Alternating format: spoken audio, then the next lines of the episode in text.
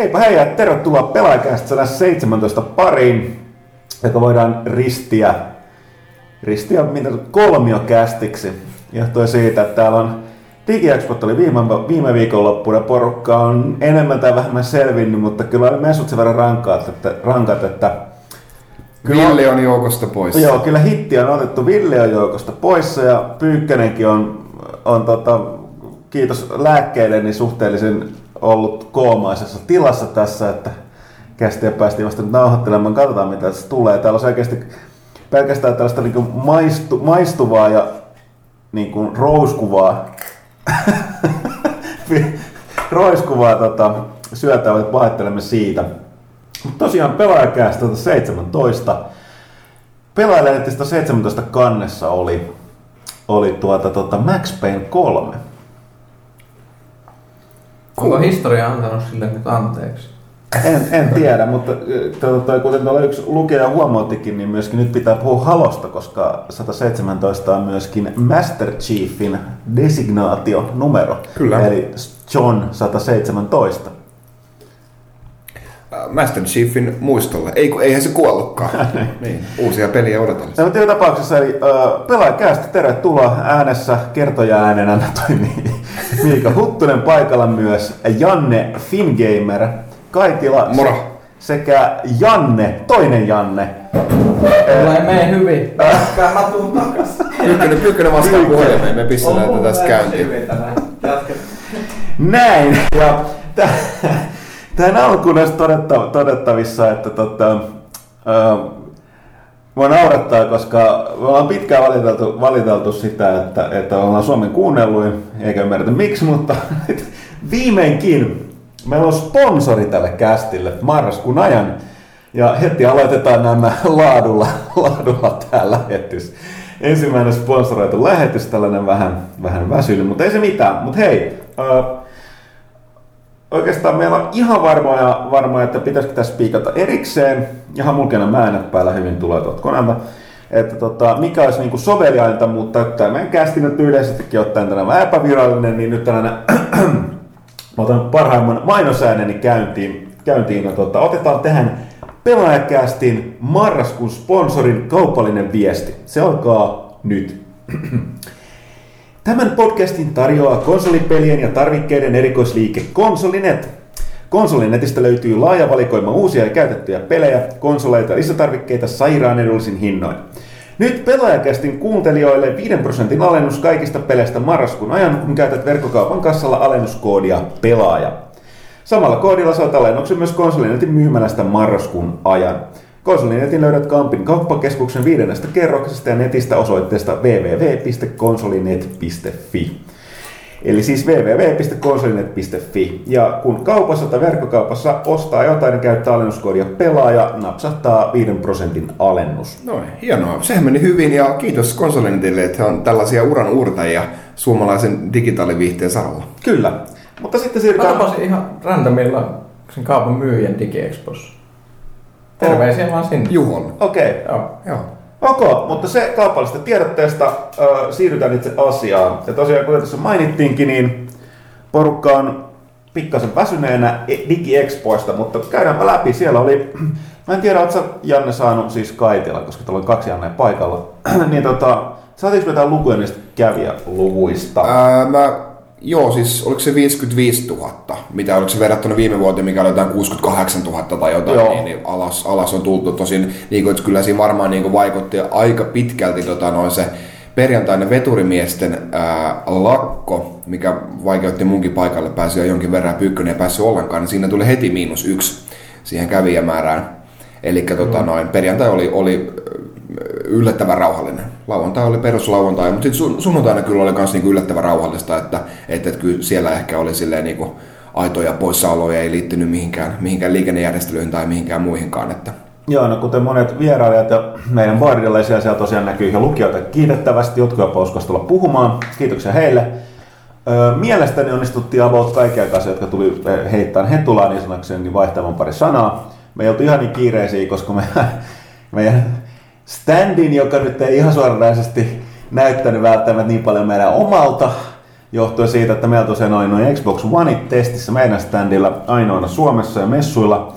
Ne ei tosiaan tullut ilmaiseksi, että se moni erehtyikin luulemaan sitä Microsoftin standiksi, joten, joten tota, no kyllä se... Joo, se oli aika, aika jännä tilanne. Mullakin tuli siellä, että, että silloin, mä, mä olin just saapunut silloin lauantaina, lauantaina paikalle ja sitten kun siellä oli se Xboxin tunnuslause, semmoinen lakana ja jotain, mä en muista, mitä, mitä sanottiin, että jotenkin kuitenkin tee best console ever tai jotakin tällaista. Ja sitten joku tuli multa, multa kysymään, että perustelepa nyt tämä, miksi tämä on paras konsoli. Vai varmasti, mitä, mitä mitä tapahtuu?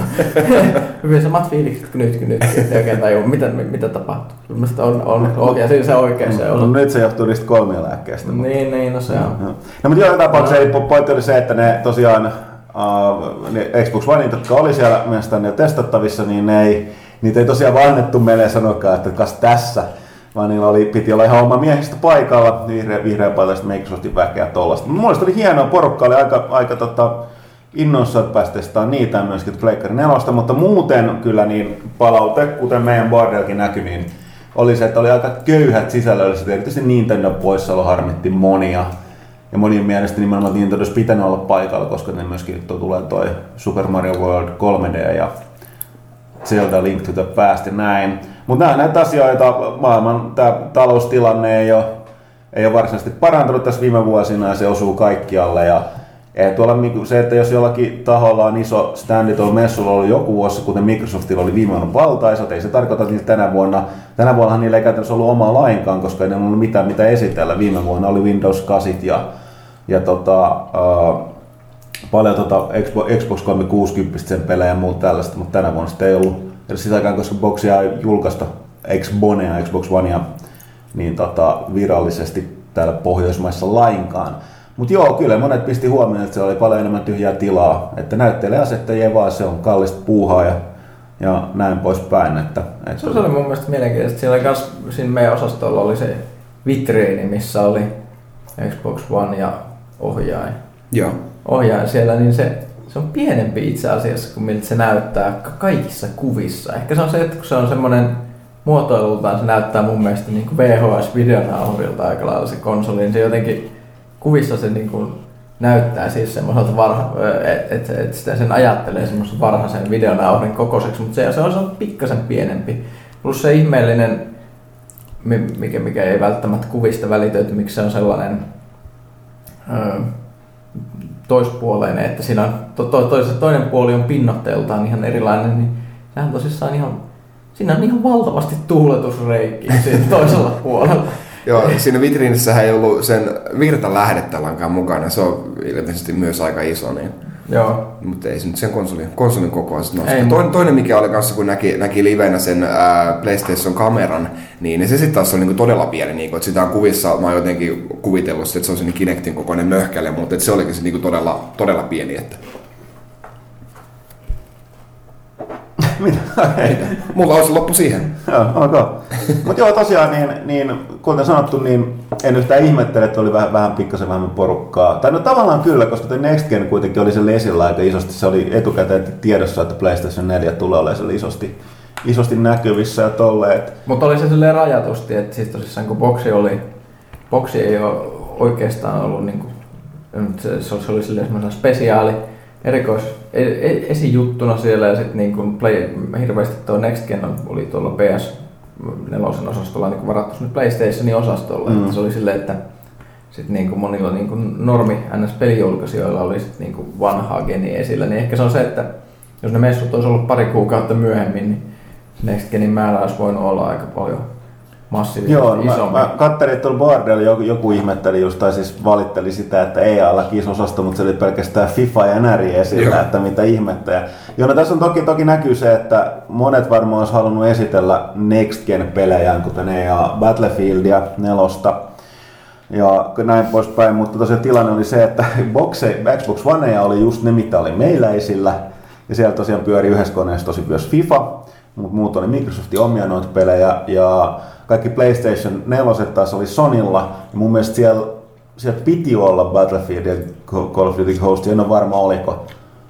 Mä en mun, mun mielestä se joku sanoi, että olisi pitänyt olla, mutta tavallaan... Ei, ei Battlefieldia ainakaan, koska sehän on niinku, että se olisi ollut pelkästään sitten niin kuin, Yksin niin kuin to, todella, todella tota, noin monien konsoleiden voimin olisi pitänyt. Että... Niin, niin, niin se vaan just tulossa tähän, että tavallaan, että koska niitä ei riittänyt, EA, EA niin tota, olisi totta kai halunnut esittää, nyt moni, PC-hän siellä oli, siellä oli niin kuin PC oli monin pelissä siitä Battlefieldistä, mutta sitten konsoleilla ei ollut. Mutta toisaalta sitä ottaa huomioon, että äh, niin kuin FIFA kuulemma myy, niin kuin siinä näkyy se, että siis, tai tämähän on hassu juttu, että kun mäkin tunnen niin paljon ja Thomas oli suuri niin kuin jalkapallohullu, ja niin, tota, niin on tullut sellainen kuva, että niin suomalaiset on tosi futishulluja, mutta ei kyllä olla. Että, tota, to, tai siis niin kuin isossa määrin.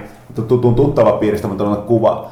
Mutta kyllä tuo lätkä on niin se kova juttu Suomessa, mutta se nyt on NHL, niin se käytössä katso myy missään, missään muualla kuin Pohjois-Amerikassa ja Suomessa.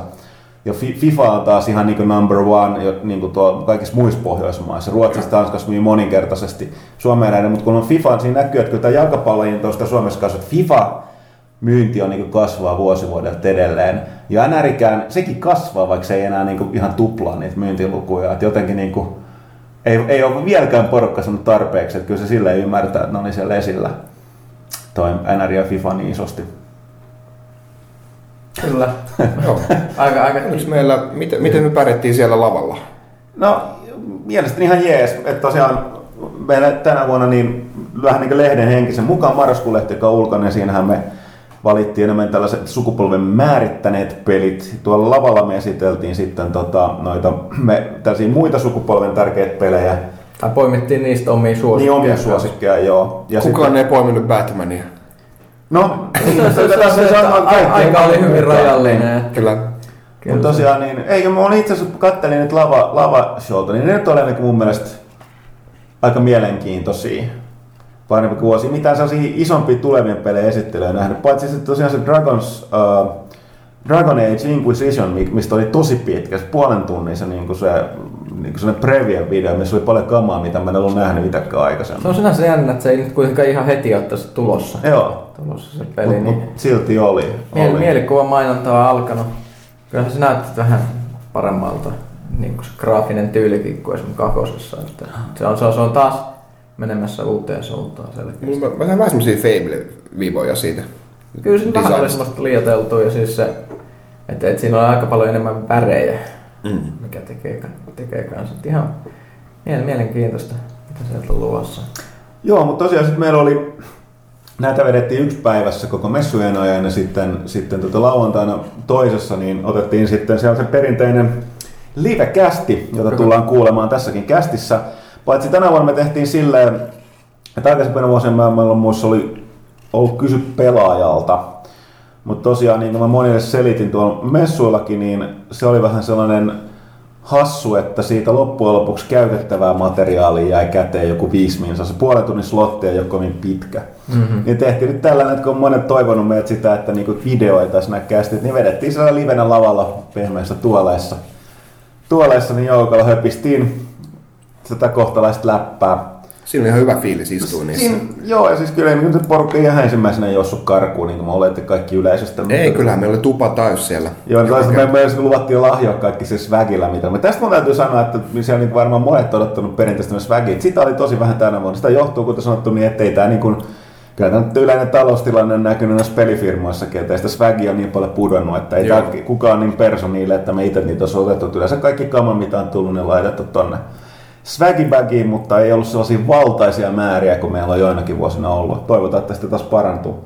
Mutta joo, niin me otettiin tämä kästi ja, ja tosiaan puhuttiin siinä enemmän kanssa, muisteltiin tätä nykygeniä ja vähän tuota next genin yleisiä linjoja ja tollasta, mutta to, se, se tuli sellainen puolen tunnin setti, joka tulee tässä, kun saadaan muut aiheet pois alta ennen kysy pelaajalta tässä välissä, niin ne, jotka ovat paikalla, saa ma- maistiaisia. Ja sitten Demppa, meidän vakioboardilainen ja pelaajaboardcast öö, öö, niin kuin avainhenkilö, niin sattui myöskin, me normaalisti niin kuin, ihan sama kuin se oli perjantaina aamulla heti sen niin kuin ammattilaispäivän jälkeen, oli erittäin mielenkiintoinen paneelikeskustelu, jossa oli suomalaisen pelinkehityksen kermaa paikalla laidasta laitaan. Tomaksen äh, Tomaksen vetämänä niin erittäin mielenkiintoinen paneelikeskustelu ja sitä jälkikäteen niin kukaan ollut tainnut ottaa nauhalle.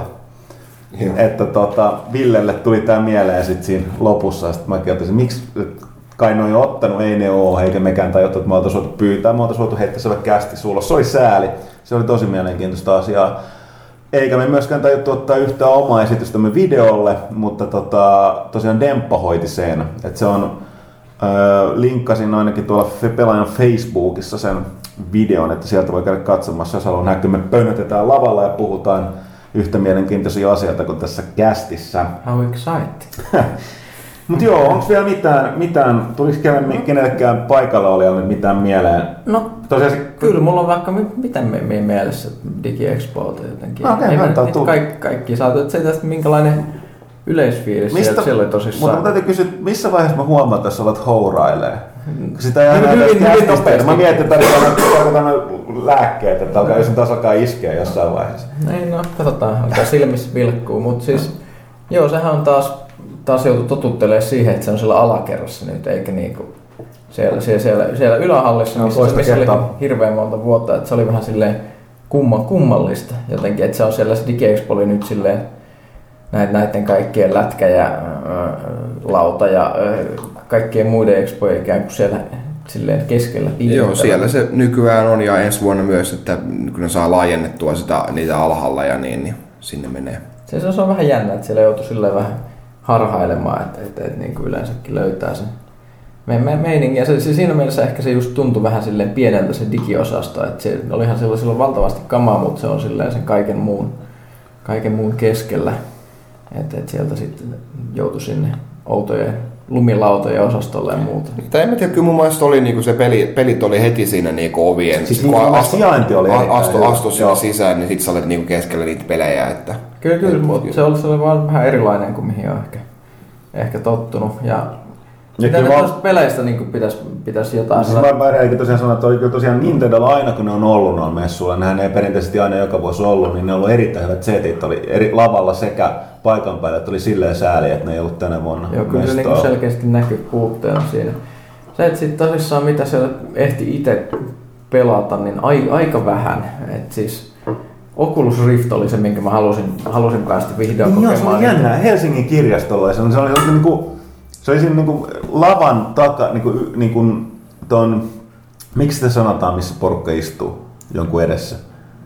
No yleisön, Katsomon. yleisön takana, katsomon. joo. Niin katsomon takana, niin siellä takanurkassa, mistä tietysti pystyy koko ajan seuraamaan sitä lavatapahtumaa, niin oli valtaisat jonot koko messujen ajan. Se oli Oculus Rift Siellä, siellä, siellä oli vain yksi läppäri ja lasit ja ihmiset jonotti sinne, sinne ihan hullunaankin. Että se jono, jono oli kyllä messujen pisin selkeästi. Ja mä onnistuin sitten sunnuntai-aamuna, ihan kun just oli ovet auennut ja siinä oli ehkä kolme ihmistä kerännyt tulla, niin mä pääsin sinne vihdoin käymään.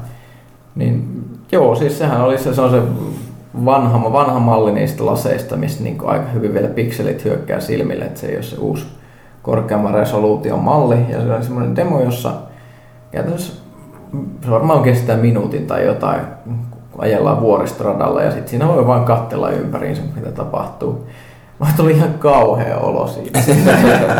ja siis oli sellainen, että kun otti ne lasit pois, niin tuli fiilis, että nyt, nyt pitää miettiä, että lähdenkö laattaamaan vessaa vai en. Mikä kertoo ne jotain. Se oli onneksi messan vieressä. Joo, ja siis todella tehokas vaikutelma oli jopa siitä pikselöitymistä huolimatta, että miten, miten niin se, miltä se virtuaalimaailma siinä näyttää. Mm. Että et se vaatii kyllä selkeästi totuttelua sit, kun se tulee. Et, et mä, olin hyvinkin va- vaikuttunut. Ja se, että siinä on sellainen kohta, missä, missä se ö, vaunu, missä se ikään kuin istut, niin tipahtaa yhtäkkiä alaspäin hirveällä va- va- vauhilla. Siinä on, silloin tuntui mahassa todella, todella pahasti. Että Se on jännä, niin se helppo sitä aivojaan kusettaa. niin. Kyllä, kyllä, kyllä se oli vähän, vähän pelottavaakin kyllä, että et siis Oculus tulee olemaan erittäin mielenkiintoinen juttu. Öö, mitä, mitäs muuta? Resogania mä ehdin, ehdin pelata vähän, vähän, vähän siellä ja en edes hämässyt itteni, pääsin pomolle ja tuhosin sen pomon siinä kentässä. Mitä ihmettä, pelasit paremmin kuin minä sanoin, kun me käytiin siellä studiolla. Niin, oli hirveät Kyllä paineet. mäkin tapoin ekan kentäpomon. Mitä, mä, mä väitän, että ne on, Housemark on taatusti, ne on helpottanut sitä sen jälkeen, kun me käytiin pelaamassa. Ja mä oon ihan varma siitä. Mäkin pääsin kyllä sille pomolle, mutta sitten mä tekin ne Kyllä, ja itse asiassa Kaitilasta saattoi tulla vahingossa niin kuin konesodan niin kuin propaganda. Niin tuli joo, mua huvitti tää. Val- Valtteri otti sen kuvan musta mulle ja Xbox, Xbox luki mun teepaidassa takana ja pelaaja sitten edessä, mutta sit siinä näkyy pelkästään se Xbox ja sitten se lähti leviämään sosiaalisessa mediassa. Joo, niin, niin, Niin, Joo, täällä siis- pelataan vaan niinku joo. PlayStation 4 Resogun ja Joo. Ja mä huomasin, että Housemark ainakin laittoi sen jakoon, jakoon tota, somessa ja se oli tosiaan, että kilpailekin pehmeitä. Valtteri vaan sanoi, ei sua tunnista siitä. Joo, kyllä no, niin, ei niin, tunnistanut niin plus, että kun täytyy sanoa, että siis kaikilla joilla nimenomaan oli musta Xbox, sellainen paita, missä selässä luki Xbox One, niin niissä luki edessä sit pelaajat, se oli meidän paidat, Joo. kun taas niin standin tyypeillä, Microsoftin tyypeillä oli vihreät vihreät. paidat, joissa Xbox One lisäksi luki yleensä joku, joku mainoslause siellä selässä sit vielä sen lisäksi, mutta joo, ei se mitään. Oli Se oli ihan vaan rakkaudesta videopeleihin. Nimenomaan. Kyllä minä näkee, Mä kuinka jaksa- tasapuolisia me ollaan. Niin. Että, että vaikka kuitenkin niin oltiin Xboxin kanssa yhteistyössä, niin kyllä me pelattiin pleikkarillakin. Ei ollut money hats. Me pelataan kaikilla koneilla, jotka on hyviä ja kiinnostavia. Ja jos, jos nyt mennään ihan vielä tämmöiselle armottoman puolueettomalle eh, lin, lin, linjalle esimerkiksi kommentoida sitä, sitä sisältöä, niin meillä oli esimerkiksi se K18-osasto siellä Xbox-osastolla, jossa oli pääsi pelaamaan Ricea ja Dead Risingin. Kolmosta, joo. Dead Rising oli hieno, Rise. Ei.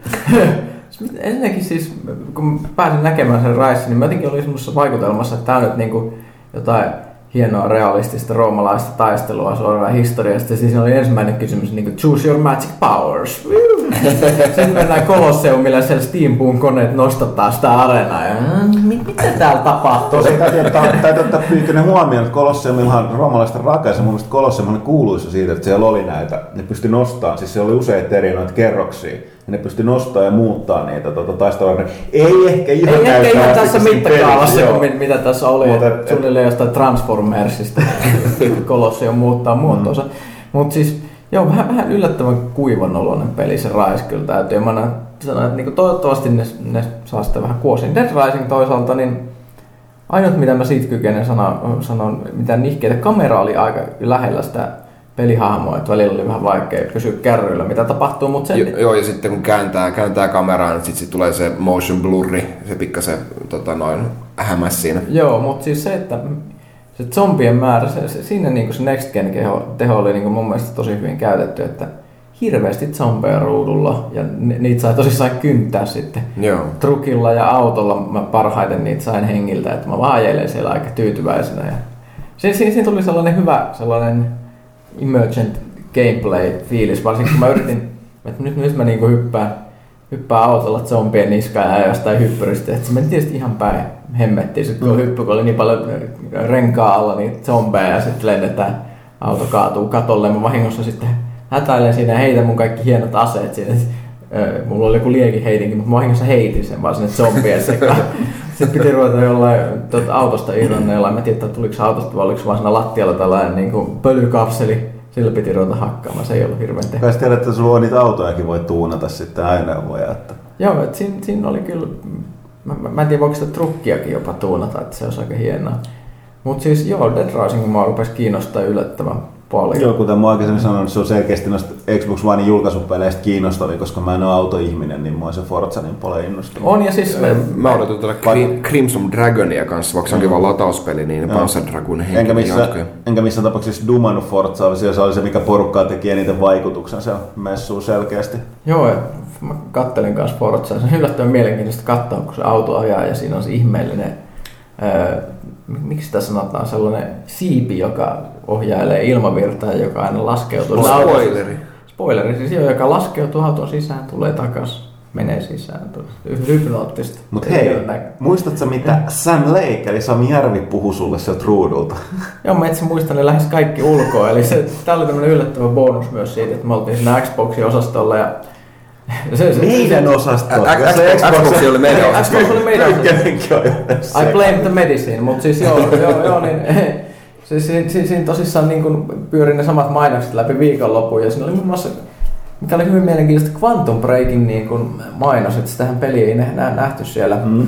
Re- Remedin, Remedin peli. Edelleen täytyy sanoa, että se, se mitä niin kuin siinä, siinä, tuli selkeäksi, niin, koska se tuli katsottua tosi moneen, moneen kertaan se mainos. Tai Viik- kuunneltua Viikonlopun aikana ei kuunneltu, että niillä, niillä on se naamatekki on kyllä tosi hyvää.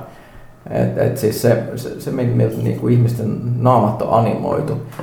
Mutta niin, niin, myös jännä nähdä, että se oli niinku suomalaisfirmaksi, niin se oli tosi niinku amerikkalaishenkinen mainos. Siinä oli ihan älyttömiä hype, hype mainoslause. Paras oliko se myll- myllyrinne kertoi tästä, että muinoin ihmiset kokoontuivat nuotion ympärille kertomaan tarinoita. Ja, Ja Xbox One on nyt se nuotio. Joo. Ja ei, ikinä ei ole yritettykään mitään vastaavaa. I liked it. Siinä, siinä, siinä, ei ollut mitään sellaista niin suomalaista vaatimattomuutta. Se oli hyvin semmoinen niin jenkkiläinen. Joo, niin, nyt, niin, me, se- nyt mennään, this is gonna be the best. Joo, joo, siis, niin, se oli itsekin, kun se tuli, sitten mä mietin, miten tää tällainen niin kuin, tuntuu tosi oudolta, kun ne on suomalaisia. Oli toi Sami Järvi ja sitten se Myllyrinne siinä puhumassa. Mutta se oli just se tavallaan, kun se on niin amerikkalainen se mainos. On. hyvin- Se on sinänsä harmi, että tosissaan pelistä niin tiedetään tässä vaiheessa tosi, Mm. tosi vähän, mutta on se varmaan melkoinen savotta kyllä, kun miettii, että siinä on se kaikki Mm. mm. TV-sarjan tekeminen ja kaikki muu, niin hirvittää Ja ajatella. nyt sit mun täytyy myös sanoa se, että siellä on meidän oma mainos, joka pyöri kanssa. Kiitos Ride, loistavaa työtä.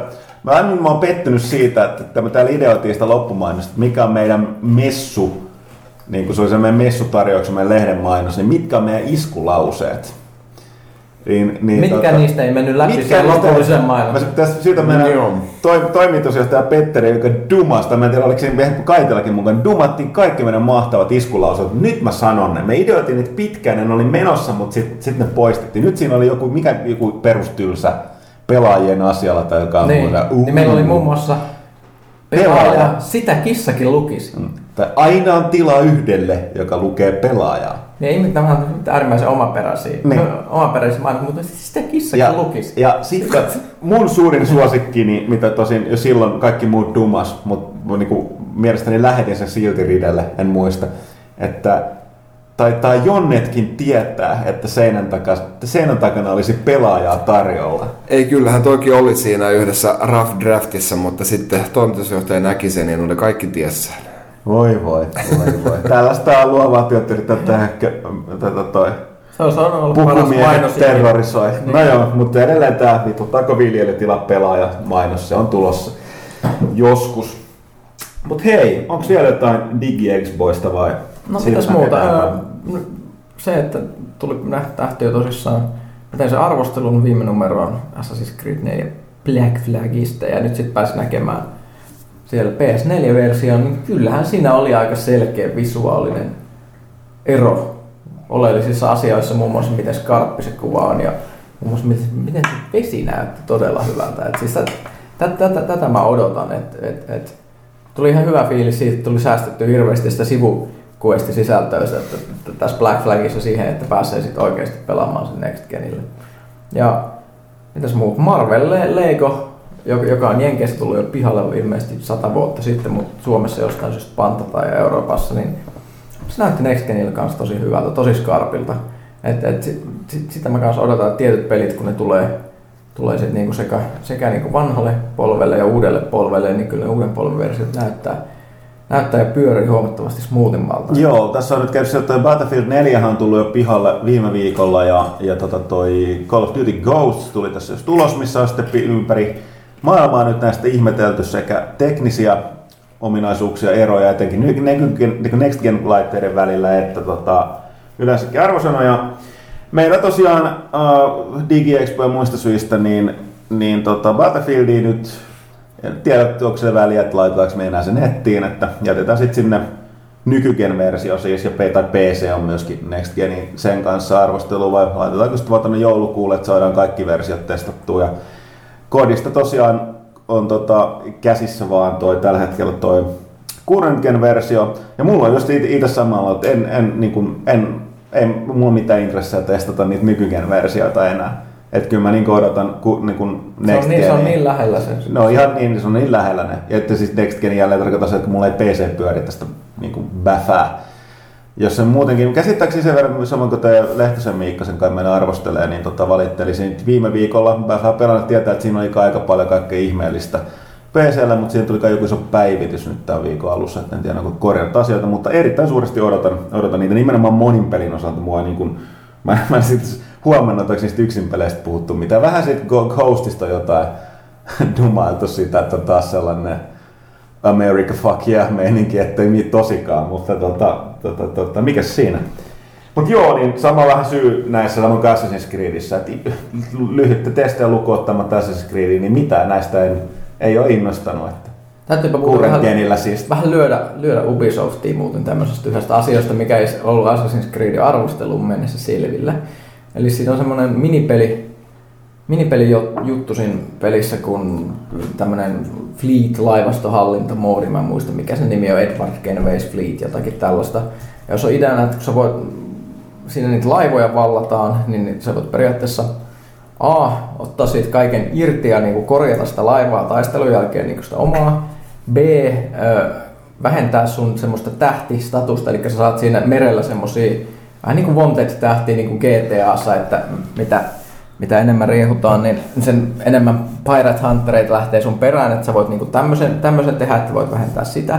Tai sitten sä voit lähettää sen sun fliittiin.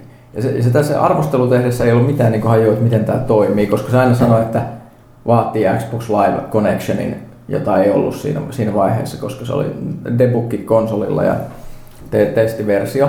Nyt sitten selvisi, että se ei vaadi vaan niin kuin Xbox Live, jos vaatii myös Uplay, eh, tällaisen niin kuin season, eh, tai on online passin, eli just tämän, mistä niin kuin Ubisoft on luvannut luopua näistä hemmetin online passista. Se vaatii, vaatii semmoisen, semmoisen minipeli, että sä lähetät ne laivat sinne ja sitten sä voit ansaita kivasti rahaa niillä, kun ne ikään kuin tekee sulle omia kaapparitehtäviä niin off-screen ja sitten saat vähän massia ja voit ostella juttuja.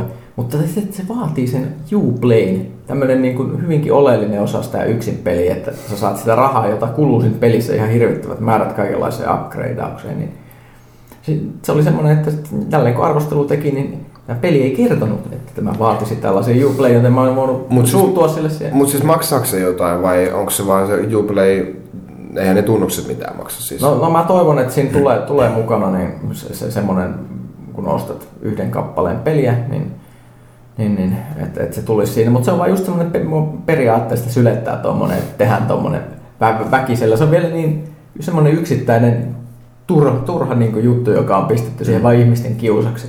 Kyllä varmaan sitä olisi ostettu muutenkin ihan tarpeeksi. Kiitos tästä onko vielä, vielä jotain DigiExposta? Mä yritän koko ajan siirtyä seuraavaan aiheeseen.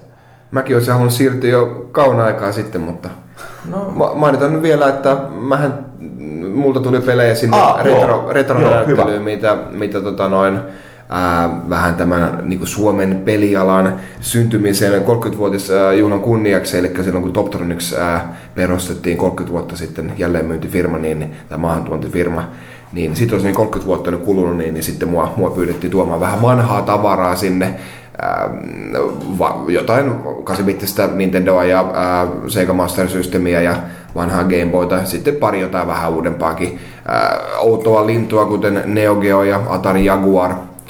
Niin ihan kiva niitä oli kärrätä sinne vähän ihmisille näytille sieltä tämä Jiri, joka, joka se järjesti, niin, niin sanoi, että hänkin on muutaman kerran saanut palautetta, että tämähän oli niin mielenkiintoisinta täällä koko messuilla. Joo, mutta se piti tuossa mainita kanssa. Tosiaan, se oli itse asiassa tosi vähän esillä se, esillä, tota, tai kyllä siitä oli puhetta, mutta mun mielestä ei välttämättä niin saatu korostettua tarpeeksi. Tuo johtuu siitä, että mä en itse ole ihan varma, miten hyvin se tuodaan esille. Tosin mä muistan, että Thomas taisi mainita, että tulee vitriineen. Ne oli tosi hyvin näytillä, just silleen, että sä pystyt käydä kattoon, hyvin valaistu ja muuta. Siis oli ihan käsittämättömän huikeat kamaa. Tosin mun arvelinkin, että puolet varmaan oli, oli, oli Kaitilalta kotoisin, mutta Olihan se kaikkea muut mankeet. Siellä oli tota toi... Joo, no suurin osa oli niinku vanhoja PC ja Amiga, Amiga pelejä Commodore 64. Mutta Venä... Tuomaassa vältti suunnattomasti se Commodore 64 se Afrikan joo, tähti. Joo, siis se oli ihan mitään käsitystä tämmöinen on olemassa.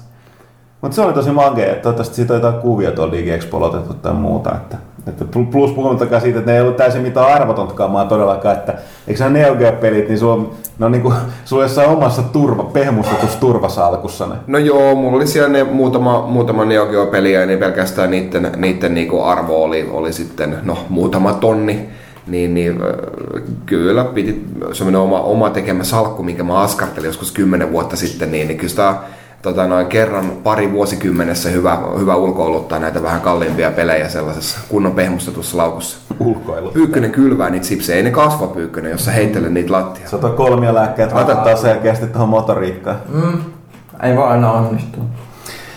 Okei, okay, mutta hei, sitten seuraavaksi puhutaan No tuossa olisi muutamakin ajankohtaisempi asia. Tietenkin se mikä nyt tässä on, niin nythän itse asiassa kun seuraava kästi tulee, niin on sekä käsittääkseni julkaistu Xbox One että PlayStation 4 Jenkeissä. Ja Suomen PS4-julkaisu on ihan ovella, ovella silloin. Ja tota, mutta, Puhutaan varmaan Next Genistä ihan tarpeen. Joo, sitten sen jälkeen, mutta tota, ei nyt mennä siihen ihan vielä. Mutta se jotain, jotain pelejä, pelejä, mitä tota, minä Pyykkölä on taas onnistuttu, en tiedä kyllä kun ihmettelen, niin miten testaamaan joitakin MMO-pelejä, tai sellaisia, mitä me ollaan enemmän pelattu, niin pakko mainita nyt, nyt kun en tiedä tuleeko lehteen mitä juttu. Mä arvostin, vuoden alussa julkaistiin tämä David Brevikin, eli siis ton Diablon, oliko ykkösen pääsuunnittelu, oliko vielä kakkosenkin, joka lähti tekemään omaa firmaansa ja omaa verkkoroolipeliä Marvel Heroes. Ja tota, se oli mitä oli, ilmainen peli. Mä annoin sille 4 10 sanaksi ulos ihan syystä. Ja tota, eli tässä jälkeen mä oon yrittänyt silloin tällä käydä katsoa, mitä se on tapahtunut, mutta eihän ne ole optimoitua sitä silleen, että se pysyisi pystyssä mulla lainkaan. Mutta nyt sitten oli, itse asiassa Pyykkönen oli... oli Joo, mä kävin huomasin, että se... katsomassa, että nyt, nyt, nyt on tapahtunut paljon korjauksia ja sitten se ei olekaan enää huono peli. Joo, siis se on itse asiassa yllättävän hyvä, että jos nyt joutuisi arvostelemaan uudestaan, niin voisi hyvin, hyvinkin lykkästä melkein seiskan. Että ne on korjannut todella nopeasti, kuten MMO-peleissä kaikki, niin, niin alun nämä niin kuin täysin typerän niin kuin, uh, tämän niin kuin rahoitusmallin tässä ilmaisessa pelissä. Se on huomattaisi sellainen tavallaan, että sä, niin kuin ne, ne sankarit ja asut maksaa edelleen, onko niillä oikeat hinnat, se on asia erikseen, mutta ne on tullut alas, plus että siinä on mahdollisuus todellakin pelin sisällä nyt suht helposti saadakin sitä kamaa. Siinä ei tunnu siltä, että se yrittää kiristää sua maksamaan. Ja siinä on moni, moni muukin on niin kuin pelisysteemisesti mennyt eteenpäin ja päivittää niitä sankareita ja sitä sisältöä on tullut endgame pelattavuutta kaikkea tuollaista. Mä olin ihan vakuuttunut. Erityisesti se, että no loppujen lopuksi vieläkään se vika, miksi mulle ei pysynyt pystyssä, johtui siitä, että se on tota toi 32-biittisen Windows 7 ongelma. Ja ilmeisesti nämä tekijät, pieni firma kun on, niin ei mitään kovin mestareita kuin se teknologian kanssa. Niin ilmeisesti käsittääkseni Epicin, koska se käyttää Unreal-moottoria, niin sitten sieltä Tech oli, oli tullut tällainen yksinkertainen, yksinkertainen komento, mikä pitää ajaa Windowsissa, niin se estää sen virtuaalimuistivuodon, mitä siinä 32-bittisessä Windows tämän pelin osalla tulee. Mutta joo, niin ihan vaan pakko mainita, koska me ollaan Pyykkösen kanssa jonkun verran veivattu sitä yhteispelinä. Ja se on kyllä ja, ja siis siinä hauska. Siinä on, siis, niin. jotenkin, että siis nyt on äh, Year of Action RPG menossa, että siis ensin tuli Diablo 3 konsoleille, siis Diablo 3 oli yllättävän nihkeä tietokoneella, sillä että kyllä mä niinku tykkäsin siitä silloin, kun se tuli, mutta se hyvin nopeasti menetti sen viehätyksessä siihen nähdään, että Diablo 2 hakattiin niin ikuisuus. Ja kolmosesta tuli ehkä osaksi sen takia, että et, et, et se luutti oli niin ankeeta, että mä en ikinä, ikinä niin kuin siinä pelatessa saanut yhtään esinettä, jota olisin ottanut käyttöön, koska ostin kaikki siitä, siitä hemmetin kirjoitusta Auction Houseista muilta pelaajilta. Ja sitten tosissaan, koska ne oli niin vaan halpoja ja helppoja hankkia sieltä, ja nyt sitten konsoliversiossa se koko ajan tippuu jotain namia. No sitten tuli tämä Marvel, joka on mun mielestä niin kuin tällainen kasuaali Diablo, että et, et yllättävän mielenkiintoista luuttia tippuu, hyviä, hyviä taisteluja varsinkin kun se alkaa, alkaa edetä. Ja se, se, siinä on semmoinen etu, että sen hirveästi niin kuin, ikään kuin erilaisia hahmoluokkia, mitä pelata. Jokainen sankari on oma klassinsa, niillä on jokaisella oma tyyli ja omat kyvyt ja omat taitopuut, niin siinä aika aika niin kuin monipuolista pelattavuutta. Mikä tärkeää, että se dialogi on. Dialogi on aika oleellista, mm. eli kaikki Marvelin tyypit kommentoi, kun, ne, kun ne tapaa toisiaan hahmot, esimerkiksi törmäät johonkin toiseen tyyppiin siellä, niin sitten ne välittömästi alkaa kuittailla jollain tavalla. Ne on hyvin kirjoitettu vielä, että siinä tulee... Yes, mä oon jo ne on niitä hahmosidonnaisia, että tavallaan sun hahmo niin välillä on yleisiä, mutta hyvin monissa tapauksissa ne on just joko silleen, että pyörii sun lähellä tai tulee vastaan, ja täsmälleen ne hahmoille omaa kommenttia. Kyllä, ja vanhana X-Men-fanina on erittäin ilo nähdä myös, että siellä on nyt sanotaanko näin, että X-Men on ollut vähän silleen peleissä viettämässä hiljaiseloa pitkään aikaa, kun DC on jyllännyt Batmanille. X-Men Destiny. No niin, ihan hirveet kakkaa. Ja sit, tässä, tässä nyt on oikeastaan aika hyvä meininki, että mä oon nyt pelannut vanha kunnon kolossia siellä. Se venäläinen aksentti, jolla se heittää sitä läppää on hieno. I like it. Et se, on, se, on, se, se saa just myös juuri hienoja uudistuksia siinä Joo, pelissä. Sitten tota, joo, se on ilmainen peli, että kannattaa ehdottomasti testata, että hyvin, hyvin on mennyt eteenpäin.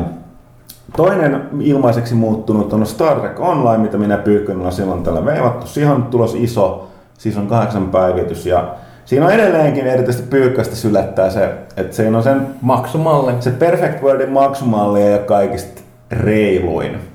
Mutta kyllä sekin on pelinä mennyt, koko ajan menee eteenpäin. Et siinä on kyllä Ja vierailijan tähtenä on nyt Michael Jordan. Worfi on sitä paljon. Ja se on vielä hyvä, hyvä, tota, hyvä episodi. Se on niinku esimakua tästä season kahdeksasta. Niin. Kyllä, kyllä u- u- uusi jakso ja siinä Ja hyvin vi- viittaillaan ne, ne Mm. Next Genin ja Deep Space Nine ja muu- Joo, muuta. tapahtumia. Joo. No kyllä noin näyttelijät on, ne on varmaan aina kyllä kiitollisia, niin kuin, että jes, mä sain vähän keikkaa. Trek keeps on giving. Niin, nyt alkaa maitorahat loppua, että Mm. minnehän pääsis nyt menemään. Kyllä, Mitä Michael Dorn tekee nykyään? Kai se jotain näyttelee. Kyllä En luulisin. tiedä. Hiljaisuus laskee. Oletan, että se tekee jotain. Vähintään käy kaikki messut läpi aina pyörimässä. Komikkonit ja Niin, kyllä siitäkin ilmeisesti ihan niitä taskurahoja saa, että käy esiintymässä. Kyllä varmaan, löy- niin kuin, miten se nyt menikään, niin kuin, että jossain, jo, joka, joka viikonloppu on jossain päin Amerikkaa joku Star Trek Convention. Niin, niin kyllä siinä, jos vaan ilmoittaa, että minä olen valmis tulemaan, niin kyllä. Joo. Mutta ei tosiaan sitäkin kannattaa testata. Sitten on peli, mitä mä en itse ole kokeillut, mutta meidän, meidän tota, taittaja Minna hurahti siihen ja Pyykkönen kanssa testaili Riftiä. Joo, siinä on taas free to play.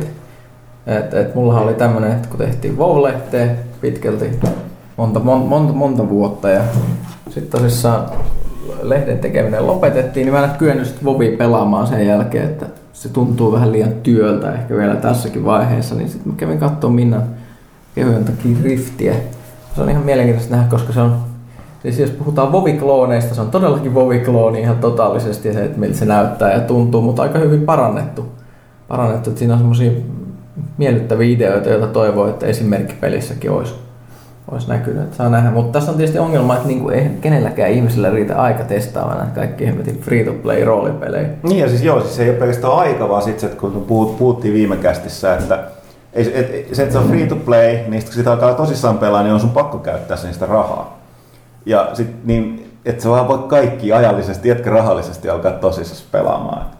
Että, että se on se vähän just se ongelma.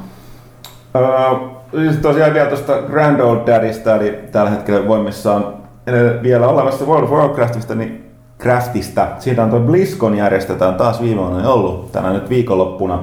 Ja siellä huhuilla on hyvin vahvasti että paljastetaan WoWin seuraava lisäri, minkä näillä aikatauluilla pitäisi ilmestyä jossain ensi kevään, kesän alussa viimeistään, koska on sanottu, että mitään muuta sisältöä ei, isompaa sisältöä ei nyt tuu tämän viimeisimmän päivityksen Siege of Orgrimmarin lisäksi. Niin tota, pitäisi alkaa tulla. Nyt siitä on kauan huhu, että se nimi, mikä on nyt rekisteröity kaikkialla, tosin Blizzard on näiden kanssa rekisteröinti, nimirekisteröinti kanssa kikkailu aikaisemmin, mutta olisi Warlords of Draenor, ja nyt siitä on sitten kiistelty, että mitä se sitten tarkoittaa. Mutta, mutta, Tapellaan tästä sitten myöhemmin. tapellaan tästä miehen. Tätä ei ehkä kiinnosta kaikki. Mm, mutta tota, mut se mikä tosiaan kyllä kiinnosti oli tämä Blizzardin tämä tuleva ilmainen korttipeli, digikorttipeli, tämä Hearthstone. Niin, Joo, niin, ja- aj- aj- ajattelimme, että jaamme siitä. Saimme lopultakin näitä öö, betakoodeja, se on vielä edelleen betassa, mitä tota, öö, niin kuin puhuttiin joskus. Ajattelin, että heitetään tuolla Volvo-lehden Febu-ryhmässä nyt muutama Ki-. Kiitetään vanhoja Niin, lukijoita. vanhoilta lukijoilta, niin, niin, niin, niin kuin, Hearthstone kiinnosti ulkomaita myöten, että jostain kiri huhu, että täällä on joku tällainen ryhmä on. Että mä mistä nämä, minkä takia, että onko näitä vaihtoa? Ei voi olla espanjalaisia, serbialaisia, englantilaisia. Ja samalla, samalla suomenkielisen lauseella, että olisiko Hearthstone vetaa vai että kiitos. ja kun tulee monelta, niin mä aloin arvelle, että jahas, jahas. Mutta kiinnostus oli valtavaa, että tota, sata koodia tuli ja meni aika nopeasti. Että, että tota, jos me saadaan tuossa lisää, niin kyllä jaetaan ne, nekin pois, mutta varmaankin sitten pelaalehti.comin kautta tai pelaajan Febun kautta. Mut, mut. Mutta se on kuumaa kamaa Hearthstone. Niin nyt, nyt tiedätte, niin menee käsistä. Siis niin huvittava, siis se tulee olemaan free-to-play-peli. Mutta nyt tämä betakoodi, että sitä pääsee testaamaan. Plus siinä on se, että jos Se ei niitä pakkoja mukaan ostaa rahalla. Voi, voi, mutta sä voit pelin sisäisestikin ansaita. Okei. Joo. Ansaita silleen suht jopa järkevästi toistaiseksi, että tota, siinä on ne tavallaan ne daily questit, että sä vaan pelaat sitä. Se on tehty kasuaaliksi sellaisen, just miksi me itse tulee pelattua, kun se on 15 minuutissa pari matsia läpi. Mm. Nopeamminkin, jos tota, sun itsellesi menee huonosti tai vastustaja menee huonosti. Ja siinä on aika ovelasti, että se, siinä saa semmoisen bonuksen, jos osallistut sen pelin cash-kaupan testaamiseen, eli ostat yhden jonkun boosterin tai jotain, niin sit saat sitten siinä aidossa release-versiossa niin yhden spesiaalikortin. Kyllä, Gelbin Mekkatorkin. Se on tota... Saattanen ostaa. Kyllähän mä siihen sijoitin, sijoitin se kaksi euroa, sain kaksi päkkiä ja sitten tota ton Gelbinin kultainen kortti, legendaarinen. Mut joo, äh, olisiko meillä vielä mitään vai puhuttavaa vai pitäisikö siirtyä? Mistä aiheesta? Olisi, olisi vaikka kuinka paljon, mutta ei Mennään, mennään seuraavaan osioon. Seuraava osio, niin, seuraava osio nimenomaan olisi tämä DigiExpo-kästi. Eli tota, puhumme siinä nyky tästä sukupolvesta ja vähän muustakin. Ja mä en se muista, mutta hei, ää, sit tähän varmaan joku, tulee joku tämmöinen magea siirtymäkohta, mutta palataan hetkeksi ajassa taaksepäin viime viikonloppuun.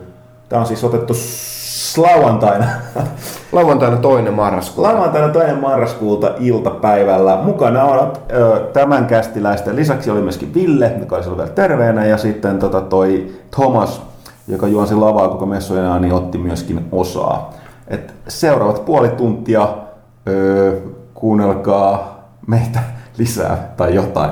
Hei, mä voisin mainita vielä pari, pari tämmöistä Okei, okay, me mennään. ei, ei me mennä vielä mihinkään, mutta siis mä ajattelin, että mainitaan tällaista niinku com- commercial message, siis, eli pari mielenkiintoista Kickstarter-kampanjaa, mitä nyt on menossa, mitä mä ajattelin mainita. Ehkä nämä kaikkihan nyt kaipaa aina, aina vähän näkyvyyttä. Toinen oli tämmönen pikseligrafiikalla tehty Metroidvania-peli kuin Paradise Lost, kunhan sen nimi nyt oli.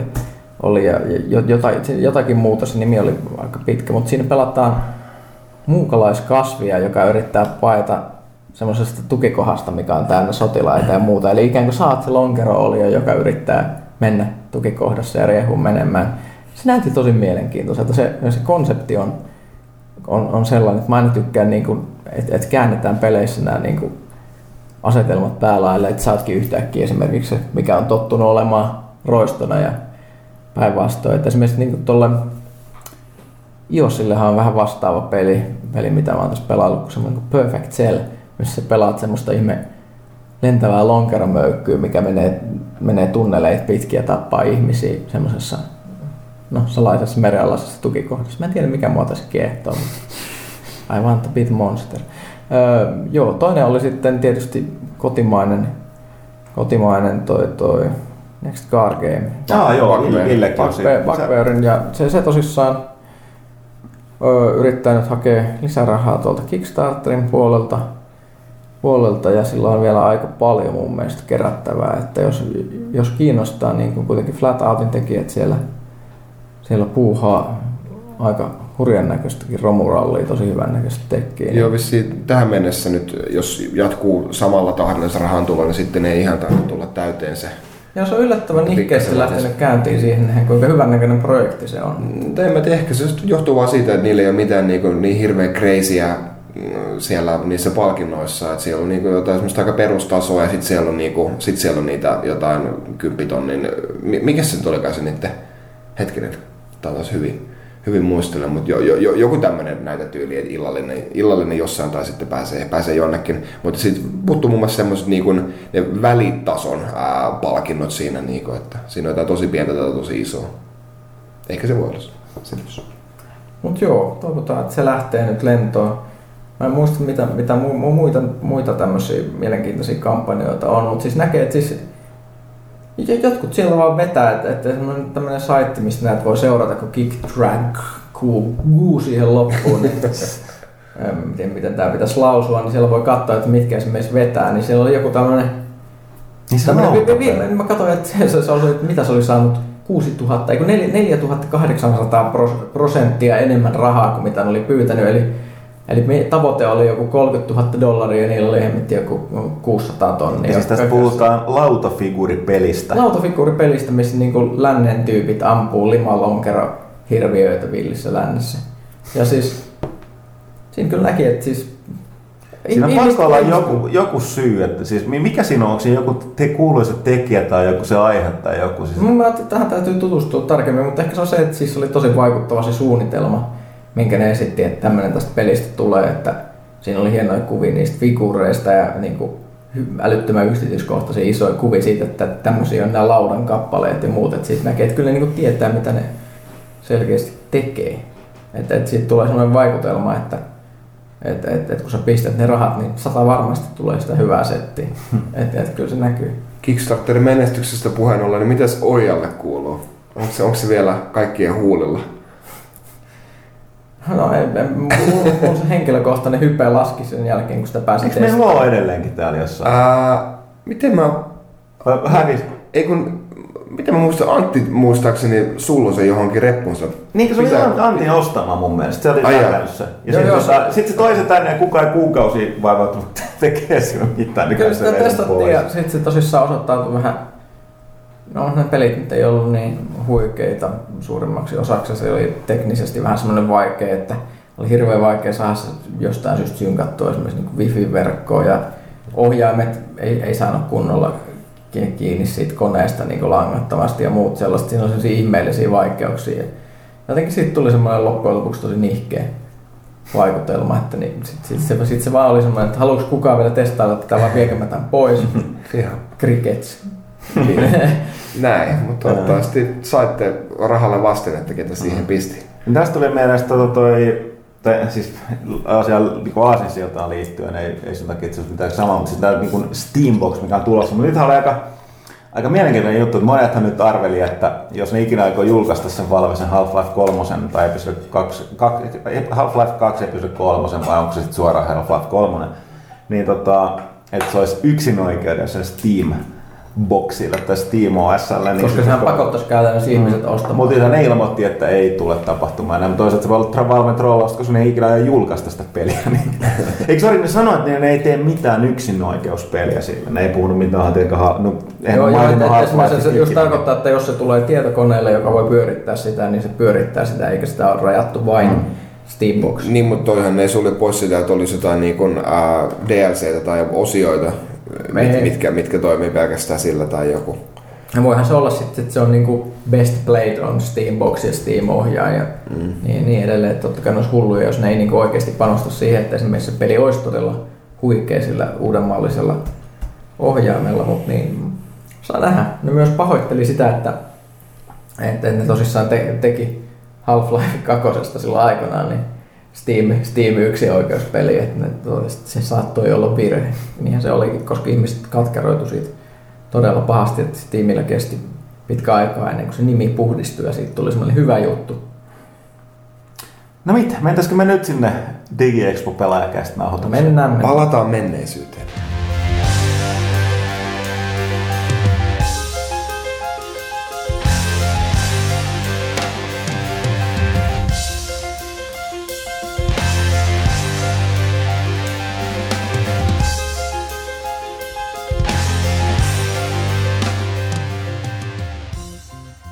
Hyvää lauantai-iltapäivää. Eli tarkoitus on siis, me Pelaajalehdessä tehdään joka toinen viikko pelaajakästiä tehty jo hyvin pitkään. Syystä tai toisesta me ei tosiaankaan itse katsota miksi. Se on yksi Suomen kuunnelmista podcasteista, mikä kyllä tosi johtuu siitä, että Suomessa tehdään tosi vähän podcasteja. Mutta tosiaan aikaisempina vuosina me ollaan tapana tehdä täältä messuilta äh, live-nauhoitus kästiin. Se on ollut yleensä kyse pelaajalta osia, mutta me huomattiin, että siitä tulee niin vähän, vähän materiaalia, että, että ja sitten meillä on tullut kysymyksiä tosi paljon, että miksi me ei videoida tätä niin lähetystä, joten mä ajattelin, että kokeillaan, että vedetään nyt livenä näytetään ihmisille, miksi me ei videoida sitä, että koska ei voi kiinnostaa ketään. Mutta tosiaan me näemme, että porukka lähtee ihan oikein, koska tämä niinku, olla tosi tylsää, mutta tota, sen takia me lahjotaan teitä. Eli meillä on swagi, jota me jaetaan tämän jälkeen. Ja me heitetään ne tähän jonnekin yleisön joukkoon, että ei voi niinku jälkikäteen rynnätä. Joo, kyllä tuot muutama kymmenen teepaita ainakin irtoa ja paljon muutakin hyvää, niin, niin Kuuletteko te hyvin siellä takana? Ok, mutta aloitetaan. Eli yleisöä tylsistetään aiheella, mikä tämä seuraava puoli tunti on, niin puhutaan nyt tästä, mikä täällä on läsnä, eli Next Gen ja nämä tota, uh, Current Gen pelit, muistot, mitä odotetaan seuraavalta. Pyykkänen, sulla oli joku, mistä haluaisit aloittaa? No mä haluaisin aloittaa siitä, että siis me käytiin itse asiassa tässä äsken kanssa nelinpelihaastattelussa ja siellä, siellä, sieltä meitä kysyttiin täm- tämmöistä aiheesta, että mikä nyt on, mikä näissä konsoleissa on nyt sitä Next Genia, niin kun, mi- mikä niistä tekee niin Next Genin. Mä rupesin miettimään, että se on aika jännä, että se on semmoista, mitä me ei nähdä täällä messuilla. Esimerkiksi se, että pelit latautuu tosi nopeasti, niitä ei tarvitse päivittää. Kun asennat pelin, niin se asentaa 45 minuuttia, sitä kovalevy täyttyy ja hyvin hitaasti. Ja sitten kun sä käynnistät pelin, niin se joudut katsoa Bink-video ja Speedreen ja kaikkien muiden logot ja se kestää vähintään viisi minuuttia. Vaan nyt, nyt, nyt ollaan siirtymässä siihen, että kaikki olisi helpompaa ja mukavampaa, mutta eihän se näy täällä, kun ei me saa itse käynnistää näitä konsoleita, eikä me saa ladata niitä pelejä, eikä me saa edes koskea noihin vehkeisiin, kun on lasin takana. Niin, siis toi, toi just, että jos on käyttänyt paljon jotain iPadia tai iPhonea, niin käytännössä no seuraava sukupolven konsolit niin tähtää siihen siihen samaan, just mitä Pyykkönen sanoi, sitä käyttökokemusta täällä ei saa. Täällä esimerkiksi faktisesti ei saa näyttää PlayStation 4 käyttöliittymää, niin niin kaikki on varmaan, jotka on jollain PS3 boxilla pelannut ja sitten paat se peli ja sitten siellä tulee joku, että nyt se pitää lataa joku päivitys, sitten se venaat joku 20 minuuttia, että se tulee. Kaikki tollanen on nyt historia, koska se kaikki tapahtuu, se kon- konsoli on aina niinku se standby-tilassa, että yön aikana vaikka peli päivittyy siellä ja, ja ne on niinku, ne on niinku todella hyviä niinku ominaisuuksia, mitä ei edes heti niinku tajuu.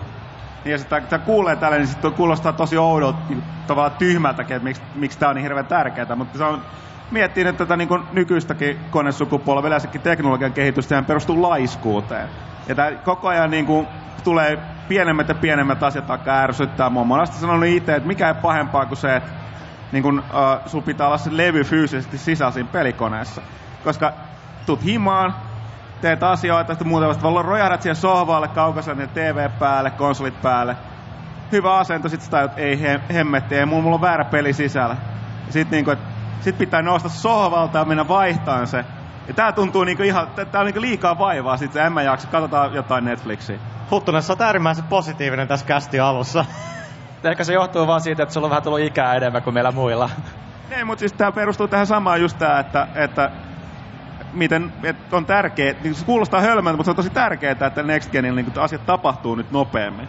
Mutta tosiaan, että sitä ei pääse kokeilemaan, mutta silti, että kun kaikki me muistetaan se, se tota toi, uh, just esimerkiksi pelien asentaminen tai nämä pitkät latausajat ja muut, niin no, niin ja siis tota noin, ää, silloin kun Wii Usta kerrottiin, että sillä ohjaimella voi myös operoida sun televisiota, mä että joo, joo, onpas tosi iso feature, mutta siis se on niin laiskutta, niin kuin, että sitä tulee oikeasti käytettyä, niin kuin, että painaa yhdestä napista telkkarin päälle, eikä tarvitse niin kuin, ottaa erikseen sitä telkkarin kaukosäädintä, niin, niin on sekin, se on sitä laiskuuden maksimointia. Tykkään. Niin ja siis sekin pitää muistaa, että niinku nämä seuraavan sukupolven pelit, niin ne on niinku monta kymmentä gigatavua ne pelit, joku 40-50 gigatavua, niin se ei oikein sitä niinku ladata sieltä verkosta kuitenkaan missään niinku tunnis kahdessa. Eli sen takia niinku näissä molemmissa uusissa konsoleissa on niinku sellainen järjestelmä, että kun sä ostat jotain digitaalisesti, niin sä, sä joudut lataa muutaman minuutin ja sit sä päästä pelaa ja peli koko ajan niinku lataa niinku muuta osioita sieltä pelistä siellä taustalla. Niinku käy, käyttömukavuus paranee todella paljon ja siis sit, sitä mä oikeastaan odotan melkein eniten. Joo ja siis oli tässä niin näkyy hyvin tää myöskin, että kun sä voit jos peli ostaa ennakkoon, kuten nyt mun mielestä Grand Theft Auto 5 oli hyvin, hyvin tää, että jos olit ostanut sen ennakkoon, niin kone latas sen etukäteen, että sä pystyt heti julkaisupäivänä aloittaa sen pelaamisen jonkun pienen päivityksen jälkeen. Ja tää on niinku se sama systeemi, mihin se on menossa, niin tosiaan ei ole se, että esimerkiksi julkaisupäivänä olet ennakkotilannut pelin, ostat sen ja sit sitaat lataamaan sen samaan aikaan, kun parista miljoonaa muutkin ihmistä. Eikö niin. toi et, etukäteen lataaminen on PCltä tuttua jo mm. jonkin aikaa, mutta... No siis on, siis nämä, nämä monet Next Gen ominaisuudet näissä uusissa konsoleissa, ne on semmoista, mikä on tullut PCltä käytännössä otettu. Sieltä on hyviä ideoita tullut paljon just digitaalisen jakelun puolelta ja muutenkin tekniikasta. Et siis ei, ei se nyt PC-pelaajille ole välttämättä niin next geni, mutta kyllä se on mun mielestä tervetullutta, että saadaan nyt konsolille vihdoin. Mutta sitten tosiaan puhuttu siitä, että äh, mitä niin kun, minkä, onko, onko tämä niin seuraava kone, konsolisukupolvi erityisesti minkälainen harppaus pelaamisella. Et joidenkin mielestä se ei ole riittävä, koska katsoo tätä edellistä, niin se oli niin kun, äh, hyppäys niin teräväpiirtoaikaa. Mutta toisaalta se on vaikea, vaikea keksiä, että mit, toista, mitä se voisi olla, koska just, se on täysin uutta ja pelaat et tottunut siihen. Nythän täälläkin on nähtävillä hirveän pitkät jonot. Onko toi Helsingin kirjaston puoli tuolta, missä on tuo Oculus Rift, eli tämä virtuaalitodellisuuslasi, minkä mä oon itse tosi, vielä en ole, en ole nähnyt mitään sellaista, että miten sitä peleissä voisi käyttää hyväksi, mutta siinä on selkeästi jotain sellaista uutta. Mutta se tarkoittaa sitten sellaista, että me ollaan tähän mennessä totuttu, että se pelaaminen on jonkun laitteen käyttämistä kädessä, jonkun ruudun tuijottamista. Että Oculus Rift tästä kun on niin kun, se meni sitä kyberpunkin puolelle. Että sä tuut himaan, vedät virtuaalitodellisuuslasit päälle ja käynnistät pelin. Mutta sitten se ei ole enää sellaista niin kun, että se on vaikea käsittää, koska jos niin kun, sä oot nähnyt videot tai esimerkiksi olet käydä katsomassa, kun porukka testaa Oculus Riftia, niin näyttää sen ihan käsittämätön pöljälle. Koska siinä on kaveri, jolla on hirveät lasit päässä ja sitten se vaan heiluttaa päätään näin. Että tavallaan se, se, niin kun, se virtuaalitodellisuus tulee niin kun, sitä kautta läsnä, mikä on jokin mahdollistaa niin kuin tällaisten esimerkiksi seikkailu, pelimaailman uppoutumisen, mutta se eristää sut hyvin pitkälle taas niin kuin se ympäröivästä maailmasta. Mikä on vähän sellaista, niin kuin, mihin ei se välttämättä totuttu. mun mielestä huono juttu, että eristäytyy ympäristö maailmasta. Sä, onnistuit just solvaamaan kaikki, jotka on jonos tonne Oculus Kyllä, kyllä. Ja siis kyllähän nyt näkee, että siis tuolla on paikan pisimmät jonot. Ja se on semmoista uutta tekniikkaa, mikä pystyy oikeasti niin näkemään, että tämä on uutta. Mutta siis, jos mietitään, että kuinka paljon niin kuin graafisella harppauksella on merkitystä, niin kyllä mä, mä tein just, pelasin tota Assassin's Creed 4 Black Flagia arvosteluun varten, niin nyt sitten kattelin sitä tuolla PS4-osastolla, niin kyllähän se oli paremman näköinen kaikilta niiltä osilta kuin se piti olla. Eli, eli just niin kuin esimerkiksi vesi on parempaa. Kyllä se on mulla aika iso juttu, että se vesi näyttää hyvältä semmoisessa pelissä, jossa Mutta ei se hyppäys kuitenkaan ole nyt niin iso kuin mitä se oli PlayStation 2 PlayStation 3. Ei, se, että se, se on semmoinen asteittaisempi hyppäys, mutta se on, se on aika lailla jokaisen pitää miettiä, että onko se nyt sitten tarpeeksi. Mutta toinen, mikä sitten selkeästi tämä uusi sukupolvi nyt tullessaan on, uh, mitä sä, puhuttiin tästä aikaisemmin Pyykkönen, sä sanoit, että mikä tämä termi on mingle player? Mingle player, joo, eli siis ei ole just, ei ole single playeri, multiplayeri, vaan mingle player, jossa ikään kuin pelaajat käy vierailemassa toistensa peleissä ehkä vähän epäsuorastikin tai jättää jonkunnäköisiä jälkiä, jälkiä toistensa peleihin. Niin, Destiny. Joo, Destiny Joo. ensi keväällä julkaistava on yksi esimerkki tästä. Äh, tässä jo niin kuin Destinin tekijät itse on välttänyt termiä MMO, eli uh, Massively Multiplayer Game, niin PCltä, koska se ei ole ihan se idea. Ja parhaiten se itse täällä voi testata, mistä on kyse, eikä heti, mä en tiedä, onko se koneet verkossa, mutta toi Need for Speed Rivals, mikä julkaistaan myös tämän sukupolven koneille, niin siinä on jo, tätä mingle playeria siinä pelaamisessa, että se ei erota yksin ja monin peliä millään tapaa, vaan se, että sä se ajat siinä maailmassa, esim. itse uh, tota toi, ajoin poliisina, ja ajoin takaa tekoälyvastustajaa, ja yhtäkkiä vaan se, se, se peli on mun, mutta osa siitä on, se pelimaailmasta on myös muilla muiden pelissä. Ja sitten ne yhdistyi, eli sieltä tuli muita poliisiautoja apuun, mutta ne oli muiden ihmispelaajien.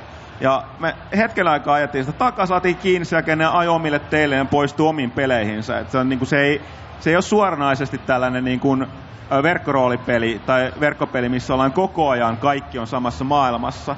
Vaan kaikilla on omat niin sanottu, nyt menee vähän skifi, mutta taskuulottuvuus, mm. missä on tietty ympäri, y, niin kuin, tietty säde ja sitten tavallaan ne välillä kohtaa. Kuulitte ensimmäisen kerran täällä.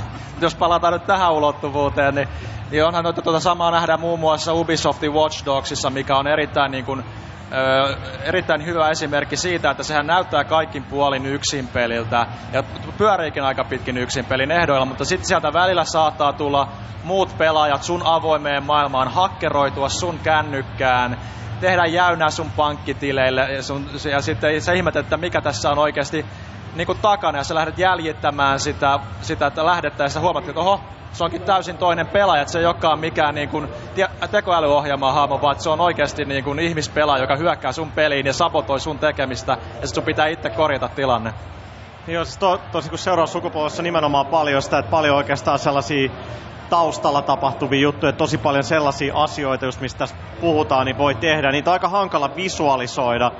No mitä just jossain Destinissäkin tehdään, niin että jos me vaikka Huttusen kanssa pelataan niin yhteistyössä jotain tehtävää siellä, me menee, anteeksi, me menee siinä puoli tuntia, ja sitten me tullaankin vähän sellaiseen avoimempaan alueeseen, niin yhtäkkiä siellä voi tulla vastaan vaikka kuusi muuta pelaajaa, jotka on kaikki, niin kuin, ne ei mikään tekoäly, kaikki muuta on jotain ihmispelaajia, jotka on niin kanavoitu sinne. Eli tavallaan niin kuin reaaliajassa sä siirryt sellaisesta niin kuin yhteistyö- tai yksinpelistä sellaiselle alueelle, missä sä voit sitten pelata jonkun kahdeksan muun ää, tyypin kanssa. Ei tule mitään matchmaking-ruutuun näkyviin tai, tai mitään sellaista, vaan se tapahtuu niin kuin ihan saumattomasti, että se peli siellä taustalla ää, niinku etsii niitä pelaajia ja kanavoi niinku tiettyyn paikkaan. Sitten voi katsoa, no pelataanko me deathmatchia niiden kanssa tai pelataanko me jotain tekoäly vastaan yhdessä ja niin poispäin, niin tällainen saumattomuus tulee olemaan todella siisti. Jos täällä on porukka, jotka on pelannut GTA 5 online, mikä on mun mielestä kyllä tosi siisti, mutta jos sen ajattelee, miten paljon saumattomammaksi sen voi tehdä, että enää ei tuu sitä jotain pakollista matchmaking-valikkoa, vaan sä meet jonnekin ja sä näet, että siellä tapahtuu jotain ja sä saman tien niin saumattomasti meet mukaan siihen, niin kaikki tollanenkin kuitenkin vaatii tosi paljon niin muistia, prosessointitehoa, niin poispäin, niin poispäin, niin on tosi paljon potentiaalia, mitä voi tehdä muutakin kuin, että on niin kuin parempi valaistus ja paremmat tekstuurit ja niin poispäin. Joo, ja toi nimenomaan vaatii sellaista äh, pelisuunnittelua, koska täällä aina kun on ihmispelaajia mukana, niin... Ne ei pelaa su- välttämättä ystävällisesti. Niin, eli tota, äh, et se pitää saada peli toimimaan sillä tavalla, että muut pelaajat ei ole pelkästään pilaamassa sun pelikokemusta. Toki mon, niin kuin nyt tässä genissäkin ollut, kuten tuossa meidän aikaisemmassa muisteluesityksessä Pyykkönen hyvin kertoi tästä niin kuin Dark Soulsista, missä nimenomaan ideana se, että silloin kun sä meet siinä ei varsinaisesti monin peliin, mutta sä voit mennä muiden peliin tekemään pahoja. Se, se on niin ihan tarkoituksella tehty. Mutta taas, että, että kun taas yleensä kun pelaa verkkopelejä tietää, että sieltä muun muassa verbaalinen palaute on aika mielenkiintoista, varsinkin kaikenlaisissa räiskinnöissä tai League of Legendsissa. Ja tota... mutta siis tässä on tietysti se, että meidän nyt pitää sitten, kun pelivalmistajat sanoo, että näin tulee tapahtuu, niin meidän pitäisi nyt niin myös sit uskoa se vaan niin kuin silleen, koska ei tämmöisiä voida ensinnäkään meille tässä vaiheessa kunnolla näyttää, ei ikinä tämmöisessä messuympäristössä, koska pitäisi olla hirvittävällä ja konsoleita, ne pitäisi verkottaa ja mu- mu- muut, niin nämä on semmoisia, mitä meille nyt vaan tässä vaiheessa pitäisi uskoa, että kyllä näin tulee tapahtumaan, mutta valitettavasti me ei, ei nyt nähdä sitä. Että se on tietysti vähän, vähän ongelma, koska niin kuten näkyy esimerkiksi GTA Onlineista, niin kuka olisi uskonut, että siis Rockstar, joka teki todella hienon pelin, GTA Vitoinen yksin peli, sai ihan hirvittävät rahat siitä ja sitten niillä oli semmoinen mukava online monin peli siinä, jossa ei juuri toimi mikään. Siis, se, se, on ihan hieno peli, mutta siinä ei vaan toimi mikään siinä onlineissa. Niin niin jos tämmöinen lafka ei saa sitä toimimaan, niin miten hirvittävä hikisellä lentää tällä hetkellä tämmöisessä studiossa joku bungi ja vääntää sitä Destinyä menemään, niin ei sillä varmaan helppoa ole kyllä. Että et täytyy myös toivoa parasta, että tämä sitten kaikki toteutuu.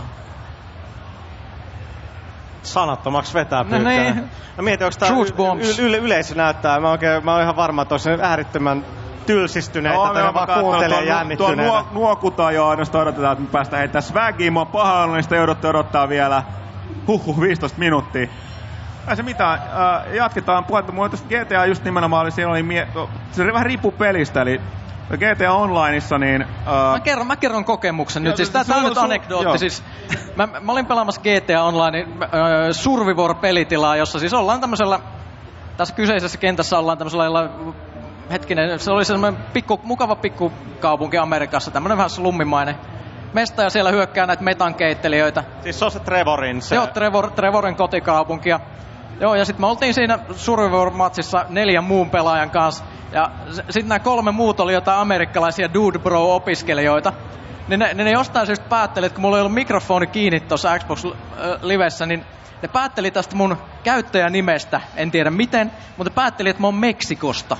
Ja ne huuteli mulle rasistisia loukkauksia koko sen matsin ajan. Tämä on myös sidot... sitä tulevaisuuden. Eh, käski mua menemään takaisin sinne Meksikoon. Niin come on. Mä olen, mä olen kyllä kuullut tuon Meksikon läpän niin silloin, kun puhuu nopeasti suomea jonkun niin kuin, En mä edes puhunut ka- ka- mitään. kanssa, niin, niin ne kuulee sen puheen ja silti ne luulee Meksikoksi, niin, niin en mä tiedä. Ehkä, niin. ehkä se on joku jenkkien peruspelko, että kaikki kun on meksikolaisia Kaikki ulkomaalaiset on Meksikosta, niin kyllä mä tiedän. Mutta en, en suostu menemään sinne takaisin. Että, they see me rolling, they hating. Ky- kyllä, mutta siis Mut se on, on mitenkään, riski. Se ei ole mitenkään niinku GTAlle, niinku, missä se koskee kaikkia. Että oot se sitten Call of Dutyssa tai Battlefieldissa tai mistä tahansa, niin jengi tulee avautuu niinku siellä, siellä verkossa. No hei, mutta ei pidä unohtaa sitä, tota, mekin ollaan parhaat puhujia yleensä pelattu silloin kun meillä oli aikaa, niin sitten pelaa se kodi yhdessä, kun pelattiin eka Black Opsia, niin omalla kanavalla tietenkin, mutta sitten jossain vaiheessa kun otettiin hirveästi pataa, niin joku meistä kävi siellä julkisella kanavalla sitten vähän kertomassa painavia sanoja. Kyllä se menee me, toiseenkin me, suuntaan. Me, Ei se me, vaan mitä, se on inhimillinen reaktio. Et otettiin pahtaan toinen puolelle parempi, niin pitää siellä käydä sit kertomassa niille toisille elämän totuuksia. Se on niin helppo olla rohkea. siellä. Niinkö joudu kasvatusta kenenkään kanssa. Mut yksi ihan mielenkiintoinen, niin kuin mitä uusi sukupolvi tuo niin kuin uudenlaisia pelitrendejä on yhden, yhdenmukaisen pelimaailman lisäksi, niin avoimen maailman pelit tuntuu olevan se, niin kuin se trendi ainakin, mitä tässä alkupuoliskolla tunnutaan lähtevän tekemään. Et sen lisäksi, että tulee nämä Assassin's Creedit, Watch Dogsit, mitkä myös nähdään niin kuin, nähdään on niin kuin aika tuttuu niin kuin monille, mutta myös monet isot sarjat, kuten Witcher, Metal Gear Solid on menossa myös niin kuin avoimen maailman suuntaan. Et on ihan kiinnostavaa nähdä, että, että lähdetään tekemään tämmöistä kunnianhimoisempaa projektia, jopa niin kuin tuttujen sarjojen sisällä, että lähdetään tekemään riskiä. Ja se on, se on mun mielestä erittäin mielenkiintoista, miten ne pystyy muokkaamaan niin kuin vanhaa, tuttua, rakasta pelisarjaa vähän uusiin, uusiin suuntiin. Sori, tää on kuitenkin kaikesta ollut pelaaja, pelaajakästä nauhoitus, eli kohtalaista läppää tajunnavirtaa. Mun pitää sanoa, tuli mieleen, tuon Gamescomissa tapasin tuon Witcher 3 tuottajan, öö, niin mielenkiintoinen tyyppi siinä mielessä, koska me ollaan Suomessa torilla tavataan, niin se oli helvetin suuri Nightwish-fani. Käytännössä katsoen me niin yli puolet haastattelusta puhuttiin vain Nightwishin niin tota, ton laulajan vaihdoksesta. Mutta se oli erittäin suuri Suomi-fani ja Suomi, Suomi metallin myöskin. Että Kyllä No näinhän, tiedetään. näinhän on tämä, tämä Assassin's Creed 4 ja Assassin's Creed Revelationsin käsikirjoittaja on suur, suuri Aki Kaurismäki-fani. on vai? On. Tää ei välttämättä avaudu siitä pelin perusteella. No ei kyllä millään tavalla. Mut, mut siis joo, siis joo, toi avoimen maailman meneminen on yksi semmonen juttu, mikä on ihan itsestään selvä sen takia, että siis se vaatii muistia. Ja sitähän noissa nyt tuli, tuli niinku määrällisesti lisää ihan valtavasti noissa uusissa konsoleissa. Et se 8 gigaa on semmonen, että siis kun katsoo, että miten Skyrim PS3 kysy purkalla kasassa käytännössä, että siis se oli ihan epätoivosta.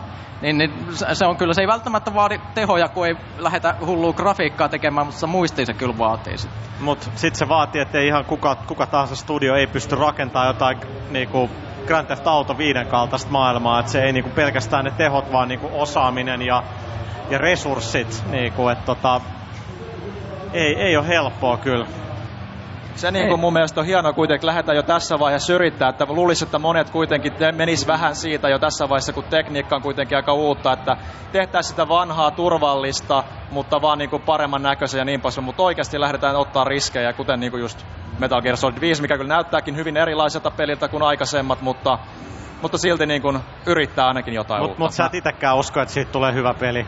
Se on vähän skeptinen kyllä, että tietysti on ongelma se, että jos on hiiviskely, hiiviskely se keskeinen elementti, niin kyllä sit pieni jännitys menee pois, jos sä pystyt vihollisen huomatessa sut ampumaan kaikki sekunnissa niin kuin reaktiopainalluksella, niin se, on, se vähän vie kyllä sitä Niin, hiiviskelyjännitystä siinä on pois. muutettu sitten liikaa sitä, niin kuin, että kyllähän niin kuin oikeasti suurin osa haluaa, niin kuin, että pelisarjat pysyy just sellaisena kuin ne onkaan. Sellaista uusia IPitä voi luoda, niin kuin, jos on uusia ideoita. Se on tietenkin vaikeampi, vaikeampi myydä, niin kuin, että kyllä mä sen niin kuin ymmärrän, ymmärrän tota noin, miksi sitten käytetään sitä vanhaa nimeä, mutta niin kuin, että, että, että kyllähän sille niin kuin aina, aina on tilausta sille samalle vanhalle. Mutta noissa peleissä, kun jos halutaan, että ne myy tosi paljon, niin ikävä kyllä, ainakin pelin tekijöiltä kustantajien mielestä, siis kustantajien, niin äh, näyttää siltä, että ne katsoo, että yleisin yhtenäinen nimittäjä on toiminta. Ja tämän takiahan niin hirveän monia nyky, tosi vanhoja sarjoja, mitkä ei ole perustunut toimintaan, esimerkiksi Hiiviskelyn, Splinter ja muu, niin kyllä niissä aina annetaan tämä hiippailuefekti, toi toimintaefekti, ja sit No tää on jännä asia, että siis just niinku Splinter ja Metal Gear, jotka perustuu hiivi, hiiviskelyyn tai hiippailuun tai huomaamattomuuteen. Ja sama kuin tää uh, Hitman Absolution. Uh, niin, et joo, on se tietysti kiva, sit jos homma, niin kun esimerkiksi, mitä sä oot, Ville, itse sä oot pelannut Metal Gear 4 läpi, mitä sillä, että sä et oo tappanut ketään ja sua ei havaittu kertaakaan. Kyllä. Niin siis ihan niinku, Mutta se on aina monille suuri houkutus, että kun siellä on kuitenkin ne niin, mutta mä elementit. tarkoitan, että heti jos sä oot huonompi pelaaja, skämmäät ja sitten niinku huomaatkin, että sä voit räiskiä kaikki, niin uh, totta kai siis se- on helpompaa, niin sä oot tekemään sitä. Ja tässä on nyt näitä, Pyykkönenhän on suurella huolestuneisuudella seurannut tätä Thiefia, uutta Thiefia, että tota, näyttää siltä, että niin kun, varjoista, niin mitä sillä tehdään, ei ainakaan hiiviskellä, vaan Joo, en, en usko, että se on hyvä ennen kuin näen, mutta mut, mitä mä haluaisin puhua tässä itse asiassa, niin on siitä, että mitä mä oon nähnyt täällä messuilla, messuilla itse asiassa, niin mi- mi- mikä on tehnyt mukavan Next Gen vaikutuksen sille, jos puhutaan ihan rehellisesti. Niin tätä nyt on vähän noloa, mutta siis Lego Marvel Super Heroes oli tosi kiva nähdä PS4, koska se, siinä oli hyvä re- reso ja se pyöri tosi sulavasti. Se, se on aika, no, vähän tyytyväinen. Sitten toinen oli tuolla, tuolla kopissa tuolla Xbox-puolella, niin Dead Rising, siinä oli käytetty tehoja hyvään paikkaan, paljon Kolmonen. zombeja, kolmonen, whatever, no kuitenkin. No joku zombipeli, mutta siinä oli paljon zombeja ruudulla ja se, se, se oli niinku järkevästi käytetty tätä asiaa. Ja sitten sit tosissaan se, että et, et se Black Flag, mitä mä kävin katsoa tuolla, niin ky- ky- kyllä se niinku, se, se, että se grafiikka paranee jonkun verran, niin kyllä nyt kun kahdeksan vuotta ollaan oikeasti odotettu sitä Next Genia, niin kyllä se, niinku, se vähänkin on hyvä juttu. Joo, ja tässä välissä on toki huomautettava se, että vaikka minä ja Pyykkönen ollaan PC-pelaajia tavallaan niin pohjimmiltaan, niin me, me ollaan pelitoimittajia, ei meillä ole varaa kunnon PC-pelikoneisiin, meillä on ihan naurettavat nuhapumput, niin me ei kyetä pelaa näitä, me niin samantasoisia kuin nykyiset konsolit tai PC, niin emme kyetä nauttiin tästä niin niin, no- PCn tehoista. No niin, no jos joku viisi vuotta vanha PC on, se on kestänyt tosi hyvin, mutta siis nyt, nyt seuraavaksi niin nämä Next Gen koneet menee siitä taas sitten ohi, että se, se on yksi semmoinen... Mielestäni siirtykää pois sieltä PC-pelaamisesta. Mutta se PC-pelaaminen tulee valitettavasti konsoleille. Myös kun katsoo esimerkiksi mitä PS4 tulee vahvaksi seuraavasti, niin... Indie-pelit. Joo, Indie ja sitten free-to-play-pelit, niin kuin, ju, just niin kuin War Thunderit ja tällaiset, mitkä on siis just PCltä. Se on sitä hyvää PCtä ja nyt se vaan tulee sitten konsolipuolelle. Nauti siitä, Thomas. Nauti siitä. Ok, mutta eiköhän me olla nyt tylsistetty porukkaa tarpeeksi. Onko tää ollut mielenkiintoinen keskustelu? Oho, porukka on hereillä. Nice. Okei, okay, uh, meillä on tosiaan jonkun verran swagia, please, älkää tallako toisianne, me heitellään sitä. Ja Ne ei tosiaan, haluta päästä iltasanomiin, että väki tallautui Pela, pelaajakäs tosiaan me ensi viikolla nauhoitetaan uusi tulee seuraava jakso, me heitetään tää siihen väliin, että jos jostain syystä nukahti kesken kaiken, niin voi kuunnella uudestaan. Sitten kannattaa seuraa pelaajan Twitteriä, mikä on, onko se pelaaja? Oh, Okei. Okay. Niin Huttunenkin on Twitterissä, kannattaa stalkkaa sieltä. Pyykkönen. Lippalakki! Woo!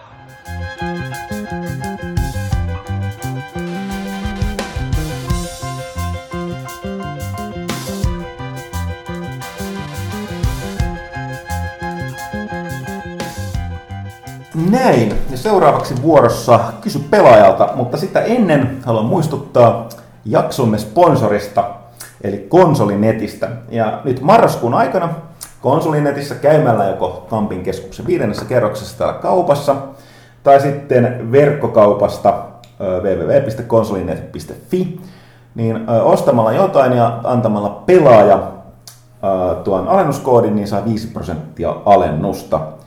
Eli konsolinet.fi ja www siihen eteen. Pelaaja 5 prosenttia alennusta. Saadaanko mekin? Pitäisikö käydä? Käydä kokeilemassa. Ai se toimii. Se on myös ainut pelikauppa, mikä on stokannut kaikki WoW-lehdet aikanaan. Et Niin propsit siitä. Joo, niitä on vissiin vieläkin siellä. että Jos joku tarvitsee puuttuvia vovelehtiä, niin me myytiin vanhaa varastoa sinne siinä vaiheessa, kun laitettiin lehteä talviteloille. Sieltä löytyy. Ok, mutta sitten mennään näihin kysymyksiin. Kysy pelaajalta. Ja tässä on ensin, mä otin yhden, on joku toinen kysymys mun mielestä Kaitilalle. Mä oon aina luvannut, että ne otetaan ylös, mutta mä oon nyt hävittänyt sen. Pahoittelut kysyjälle. Kysy uudestaan. Mut mä en, mun, mä, niin, mut että mä löydän sen vielä. Mutta tässä oli Pyykköseltä oli kysytty, the Famous kysy parikästistä, Pyykkönen paikalla. Okay. Kysymys Pyykkösen skifinurkkaan. Onko iso P lukenut Peter Wattsin Blindsidin? Jos ei, niin sen saa ladattua ilmaiseksi meidän nettisivuilta, suosittelen lämpimästi. Jos on, niin löytyykö mitään vinkkejä, mitä Wattsin tyyliseen kovan ihmisyyttä vähemmän mairittelevasti kuvaavan skifiin hurahtaneen kannattaisi lukea tai ehkä jopa pelata seuraavaksi? Miehen Rifters-trilogia on ladattu Kindleen, mutta tuleeko mieleen muita samantyyppisiä kirjailijoita, joita suosittelisit? Kerrankin kysymys, joka vetää hiljaiseksi kahdesta syystä. Ensinnäkin se, että sanottiin, että iso P. Nice. I like it. Mutta siis, joo siis Watsi on hyvin vaikea verrata mihinkään. Mä oon itse lukenut silti just, just ton, ton Blindsidin ja sitten tämän mainitun Rifters-trilogian. Ja ei, ei tule mieleen ihan ketään vastaavaa, mutta mut nyt täytyy palata tyyli ensi kerralla asiaan, koska siis se on hyvin, hyvin ainutlaatuista settiä, mitä sieltä, sieltä, sieltä tulee. Siis, jos ei, jos ei tiedä, mistä puhutaan, niin mä, mä voin vähän, vähän hypettää, hypettää tätä miestä. Tämä, tämä on kuitenkin hyvä skifi. Niin, eli tämä Blindside on skifikirja siitä, kuinka ihmiset menee, ku, kuulee tämmöisiä outoja lähetyksiä ja menee katsoa, että onko täällä muukalaisia. Mutta sitten se onkin hyvin, hyvin erilaista kuin mitä olettaisiin. Mietitään kaikenlaista muun muassa, että minkä, minkälainen, minkälainen olento on tietoinen olento.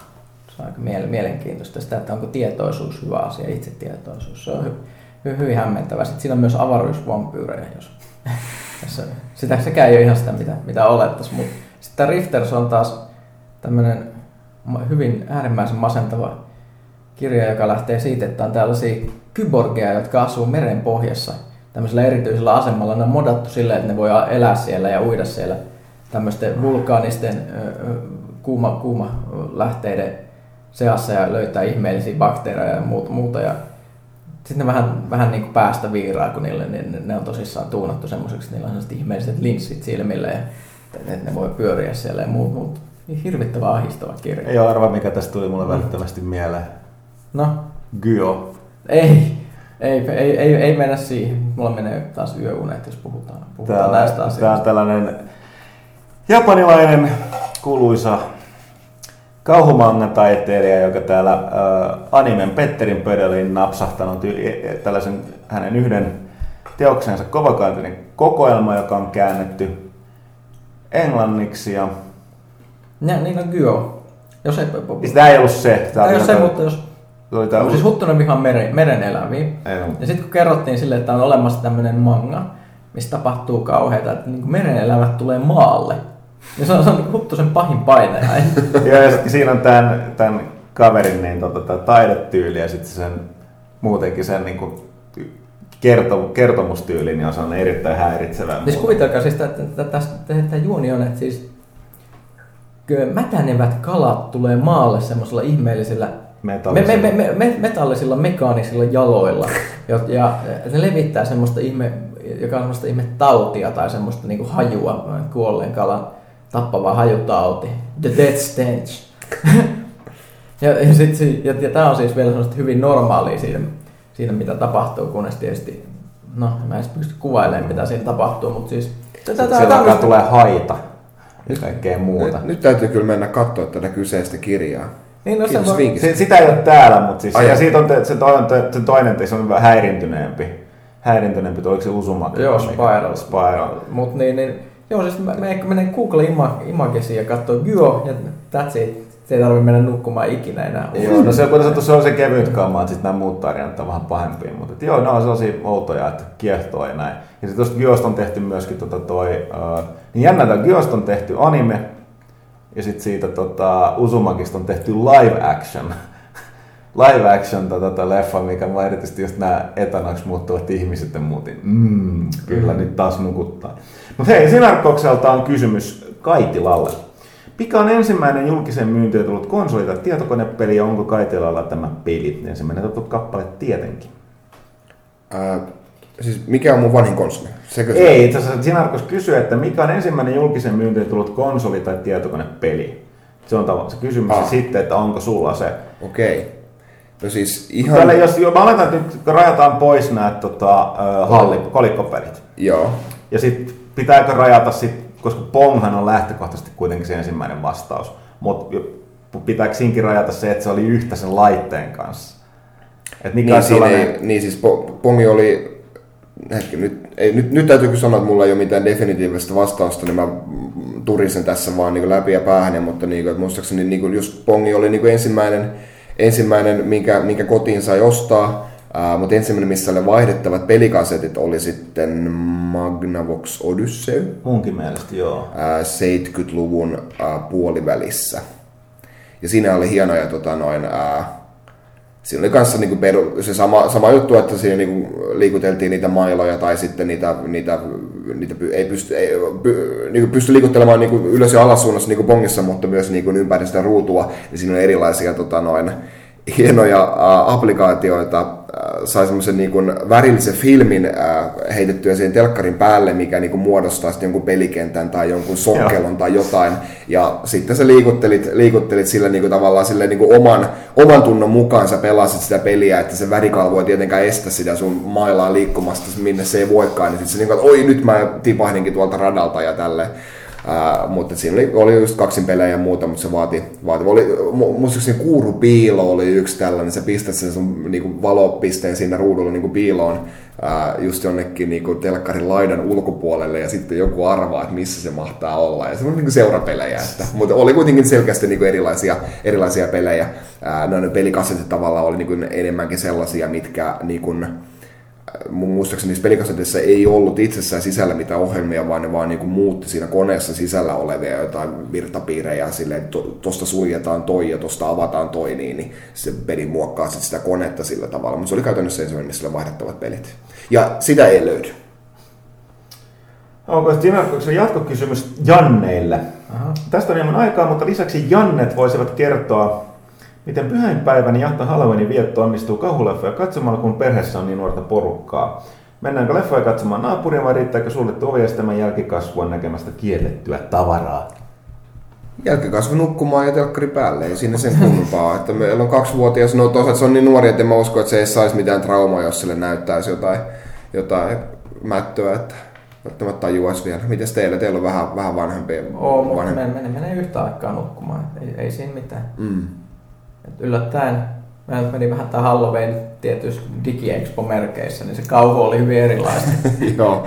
No mullahan tota noin, poika, poika tykkää istua mun sylissä ja kun me pelaan, no pelaan mitä vaan, mutta viime aikoina ollaan pelattu Animal Crossingia, siinä mikä vaan mukavat värit siinä niin ja hauskoja eläinhahmoja sanoo aina kun mä menen kauppaan, että siellä on pesukarhu. No siellä on se pesukarhu. Tom Nook myy mulle, myy mulle tavaraa sieltä ja muutenkin, muutenkin niin siellä oli myös niin Halloween tapahtuma. Siinä on just nämä tärkeimmät juhlapyhät löytyy, löytyy sitten reaaliajassa Animal Crossingissa.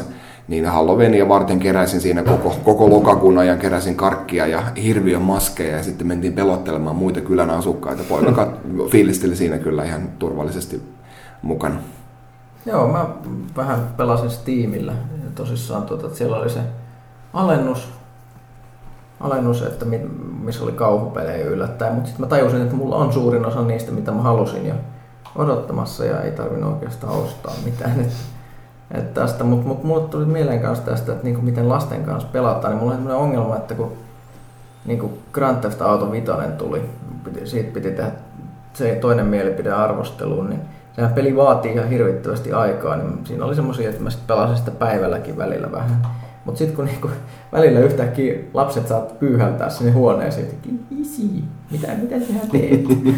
niin sitten sit mä sen aikaa, kun ne jakso siinä olla, niin sitten mä pelasin kiltisti Grand niin. autoa. Eli, Odotit sit, vihreitä valoja. Odotin vihreitä valoja, ajelin tosi kiviä, enkä, enkä tehnyt mitään rikollista. Siis se, se on, että siis mietit, että mitä sinne voi tehdä. Sanoit esimerkiksi ostaa vaatteita niillä, niin sitten sit mentiin, että mennään tuonne kauppaan. Isi, osta tuo punainen hattu, toi on hyvä. Ja sitten sit meni. Ja sitten sit tosissaan siinä tuli semmoinen vahingossa semmoinen opetus kanssa annettu, että sitten päätin yhdessä vaiheessa, että nyt, nyt, nyt pitää mennä, mennä jonnekin tie, tien yli, että tuo auto tuonne ja lähdin juoksemaan ja kynittämään sitten joku mun päälle. sitten se tuli semmoinen, että ja näin käy, jos ei kato parkkipaikalla, mihin menee ja lähtee vain juoksentelemaan. Ai teilläkin tehdään sitä. Kyllä, että et, tämmöistä hyvää elämäopetusta kanssa. Ei saa juoksennella ja pitää katsoa ympärille. Tuli muuten just breaking news, tässä tarkistin sähköpostini, eli tota, Call of Duty Ghosts on myynyt nyt yli miljardin dollarin edestä ympäri maailmaa. Menikö se nyt hitaammin vai nopeammin kuin GTA 5? Öö, en tiedä, tämä on nyt yhden päivän aikana. Joo, koska toihan kehu Activision silloin, että ne haluaa ottaa, ottaa tämän ennätyksen takaisin. takaisin Joo, se on aika vaan jännä, koska toi on saanut yllättävän, yllättävän tota, ei enää niin kovaa, kovia arvosanoja, että on ilmeisesti vähän alkaa toi fatigue näkymään, mutta tuossa no puhutaan sitten myöhemmin. Mutta jos puhutaan niin kun, ää, myy, myydyistä dollareista, niin, niin tuostahan on olemassa, tai se Prestige Edition niin maksaa 200 dollaria, niin jos ne on myyty kaikki ja sitten on se perus, peruskollektori, mikä on niin saman hintainen kuin, kuin tota noin, mikä oli se GTA 5 kollektori, niin, niin siinä on enemmän, mm. enemmän rahaa pelissä sitten Ghostilla sen puolesta. Mm. Mutta hei, Amos the Famous jatkaa kysymystä Öö, tässä on uusi kysymys tästä Peter Wattsista tai siihen liittyen. Vo, vo, Hei, itse asiassa, anteeksi, nyt mä, mun, mun pitää taas tässä, tässä vaiheessa lähteä. Melkein, melkein pääsin loppuun saakka, mutta mun pitää mennä pistämään pari, pari peliä postiin, että arvostelijat pääsee pelaamaan sitä, että meillä on jotain luettavaa ensi kuussa. Joo. Mutta Aika huono tekosyy. Heti koitti artsifartsiin takas pyykkäsessä. kiitti, kiitti tästä ja Pyykkönen nautiskele, nautiskele. No niin. Okei, kiitos, kiitokset Finn Gamerin. No niin, Pyykkönen. No niin. Pyge. Tota, Iso P. iso P. Peter Wattsin Rifters-trilogian syventyminen herätti kysymyksen. Aha, nyt ollaan siis menty eteenpäin. Joo. Joo. Miksi veden alle sijoittavat pelit ovat niin harvassa? Äkkiseltään tulee mieleen ainoastaan Endless Ocean, sukellusvenesimmut ja Old School-osastolta Mega Driven Echo the Dolphin. Tietty Super Mario Brosista lähtien on peleissä ollut erillisiä veden alle sijoittavia kenttiä, mutta missä on syvänmeren skifi? Kartoitettamattomista syvyyksistä kaikki ne örkkien ei saisi varmaan kivasti kauhaakin irti. Tai esimerkiksi sellaisen action playauksen, jossa pääsisi kylvämään sitä napalmia sinne merenpohjaan. Huttunen varmaan arvostaisi, Huttunen varmaan ainakin arvostaisi. Kyllä arvostaisi hetkinen, hetkinen, ei mä sitä famous. Mikä se oli XCOMin jatkoosa. Terror from the Deep. Terror, oliko se From the Deep? Joo. Joo. XCOM Terror from the Deep. Se, se, siinä on muuten sitä syvämeren skifiä. Tosin käytännössähän se oli vaan se ykkönen, mutta käännettynä niin kuin veden alla. Et Niin kuin, se oli muuten ihan sama peli, mutta se oli vaan veden alla. Mutta Kyllä se yllättävän paljon tuo tunnelmaa, kun sukelluspuvut päällä ja Mm. kuplat nousee. Et siis, joo, se, se, se, on itse harvoja, mitä tulee mieleen. Mä oon ihan samaa mieltä. Siis veden, vedenalainen maailma on yllättävän pelottavaa. Et sehän näkyy leffoissakin niin joku kamerani abys tai jotain Mm. tällaista. Tai sitten tämän abysin niin tämmöinen cheap ass alien-versio Leviathan, joka, jonka mä oon katsonut useamman kerran ihan vaan tälleen niin huonojen elokuvien takia. Sehän on hieno, että siis juon, juoni on, että venäläisellä sukellusveneellä on niin pahaa sellaista jotain myrkkyvodkaa, että muuttaa ihmiset niin lonkerohirviöiksi ja sitten nämä vahingossa ot, ottaa sitä, ne pelastaa jostain hylystä nämä amerikkalaiset meren, meren tutkijat ja sitten alkaa lonkerot viuhtua. Hieno elokuva. Kyllä tainnut nähdä sen. 80-luvulla. Joo. Siis joo, joo siis jä- jännä siis kuitenkin. Ehkä se on se, että tähän mennessä kanssa on ollut ongelmana se, että, että niin tuo vesifysiikan tekeminen on, on haastavaa. Että on se tietysti helppo tehdä vaan semmoista vettä, joka ei oikeasti niin kuin virtaa tai reagoi, että se vaan niin kuin esimerkiksi täyttää huoneen ja valuu pois, jos vääntää jostain vivusta, että siinä on vain 50-50 vaihtoehdot. Mutta siis toisaalta nyt, nyt, nyt taas, kun Next Gen tehoja taas tulee, niin siinä on hyvä, hyvä tilaisuus tehdä. Että kyllä, kyllä näkee, että esimerkiksi niin kuin, jos siinä GTA 5, tässä Assassin's Creed Black Flagissa ja muussa, niin hyvin vaikuttavan näköistä vettä. Mm. Toisaalta mä en onko se joku, että kaikki ei dikkaa siitä. Mä täytyy tuohon, toi, jos miettii verkkorollepelissä World of Warcraftin toi Cataclysmissa, niin oli yksi todella iso, mun mielestä varmaan mageimpia tällaisia alueita, mitä on missään MMO-pelissä pelannut. Joo, Vashirin. Niin, Vashiri, joka oli täysin vedelle sijoittunut. Pelaajat ne vihas sitä oli kaiken. Mä en ymmärrä minkä takia. Siinä oli just hyvää sellaista syvämeren meininkiä muuta. Että, että mun mielestä on tosi makeeta. Mutta että tarkoitin tästä vedin sen, että kun se sai, niin siinä oli tie, siinä saattaa olla, että siinä on jotain pelimekaanisia juttuja, mitä mä nyt en täysin keksi, mi- mitä siinä olisi ollut, mitkä ärsytti ihmisiä. Mutta että tosiaan niin siis, äh, niin kuin, että se, joka tapauksessa ei kelvannut läheskään kaikille, että se ei ollut kovin neutraalis vastaanotto. Kyllä. Että onko tuo joku, että toi ei kaikki vaan kiinnosta tuonne vedenalainen pörinä. Toivotaan, että tulee. Kyllä mä mulle ainakin maittas hyvin. Ja kyllähän näitä medusoja pääsee väistelemään just tässä Assassin's Creed 4, jossa ne on siellä Öö. ongelmana, kun pääsee sukelluskellolla menemään hylkyihin. Napalmia, napalmia. Kyllä. Joo, Snowy. No niin, tulihan se numero 117, puhukaa halosta. Aika vähän sanottavaa tässä Ja vaiheessa. jännä oli se, että siitä ei nyt tähty sit seuraavasta halosta, Next Gen halosta. Tuolla meilläkin se videoruudussa Kyllä pyörii. se vanha traileri, missä Joo. Master Chief menee autiomaassa ja sitten joku valtava lintu nousee sieltä hiekasta. Mutta ei, mä, kun mä pidin tuosta edellisestä, että tota, etenkin sen monin pelistä, että ei siinä mitään. Odotan, odotan illalla, mitä sä tulemaan pitää. Nämä on, että, että siis va- vaikka ei ole, ei ole mitään kuulunut mistä projekteista, niin tietyt asiat on vaan semmoisia, että ne, ne voi tietää tapahtuvan esimerkiksi ihan sama, että siellä, siellä ne vääntää Halo Mm. mm. Next Genille ja Sonin puolella Naughty Dog tekee äh, niin kuin jo- jotain omaa juttuaan Joo, PS4, se- että et, et, niitä, niitä ei puhuttu, mutta niin ne, ne tiedetään sata varmasti, että sieltä ne tulee. No siitähän tämä Hyndemanilta tulee just kysymys. Mitä ennustuksia kautta arvauksia liittyen joulukuun alussa järjestettävän Video Games Award Show? Sehän on nimenomaan, siellähän perinteisesti nykyään paljastetaan asioita. Ja tämä nimenomaan kysyykin, että Naughty Dog uutta IPtä vai tuttu Uncharted. Ja se on hyvä kysymys. Mä en tiedä, siellä tuo hu, vahvasti huhut viittaa siihen, että Video Game Awardsissa paljastetaan se Naughty Dogin seuraava PS, PS4 game, tai siis niiden PS4 game. muiden lisäksi, niin tota, jaa, Se on varmaan todennäköisesti tämmöinen valinta tehty karujen bisnesrealiteettien mukaan, että on Joo. mietitty, että tarvitaanko ennemmin uusi, uusi IP, mikä toimii Last of Usin kohdalla vai onko, onko Unchartedin vetovoima niin valtava, että se on nyt Mm. oleellisempaa. Todennäköisesti mä yllättyisin. näyttää aika hyvältä varmaan, mitä sieltä No tulee. joka tapauksessa joo. Mä, mä, jos pitää veikata tota, niin mä olisin ehkä semisti yllättynyt, jos olisi Uncharted. Mun mielestä niin alkaa vähän olla se, että ne kolmessa pelissä, niin mit, mit, mitä ne enää kertoo?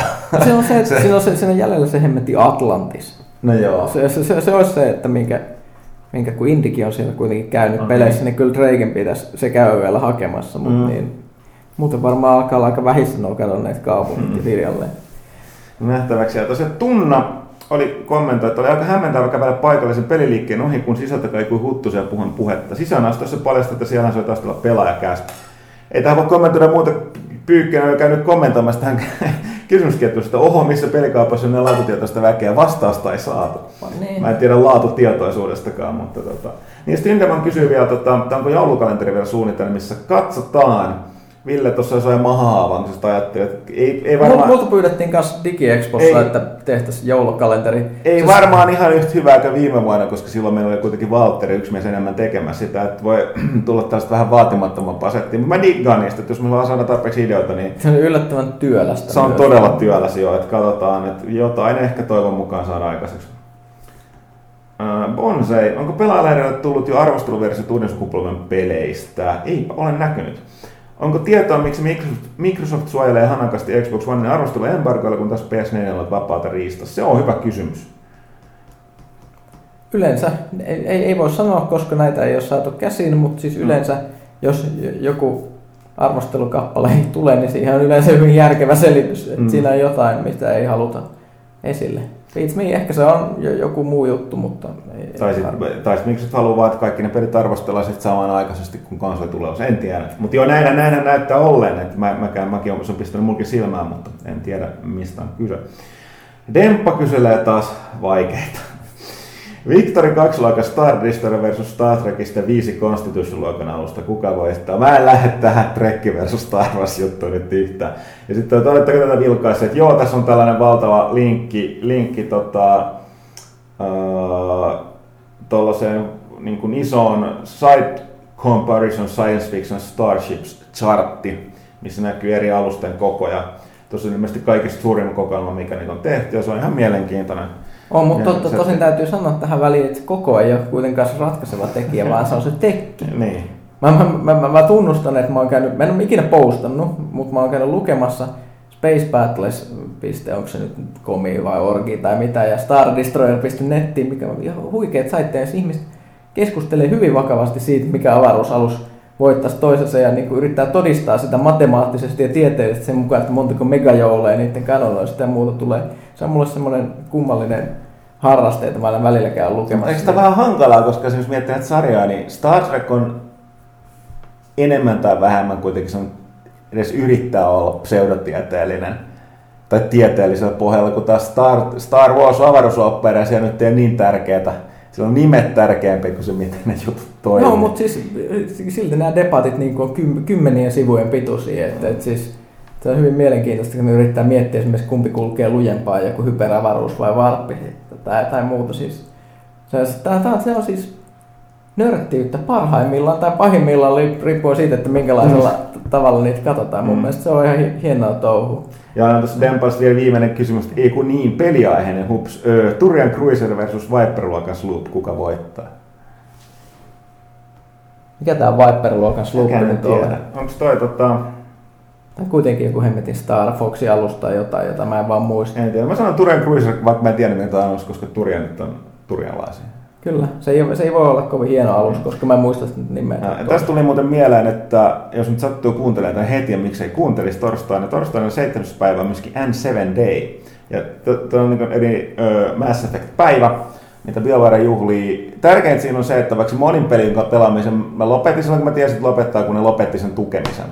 Mutta nyt on, siellä on huomisen aikana ainakin, mä en tiedä onko se koko viikonlopun läpi, niin tota, noit tekijät on pelaamassa niitä, että se voi hyökätä noiden BioWaren Mass Effect-sarjan tekijöiden kanssa mättämään. Mielestäni se on aika monelle semmoinen et tietysti se ei ole deathmatch, että niitä ei saa ampua. Ne, Et, ne. et, ne ihmiset varmaan, niin monella on semmoinen lievä tarve käyvät toteamassa jotain siitä lopusta, niin No en tiedä verran, mä oon varmaan varautunut siihen. Mutta itse ajattelin kyllä erityisesti sen takia, että mä haluan, vaikka mä en niin puolen vuotta, yli puolen vuotta peliä, niin mä haluan sen näin seitsemän päivän bannerin, minkä mä menetin viime vuonna, kun mä en muistanut asiaa, se oli niin makea.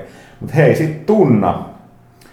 Tunna, joka on Pyykkönen suuri fanis, Vaadin anteeksi, toivon herra Pyykköseltä hyvää artsifartsi monologia hyvitykseksi viimeaikaisista poissaoloista kästeistä.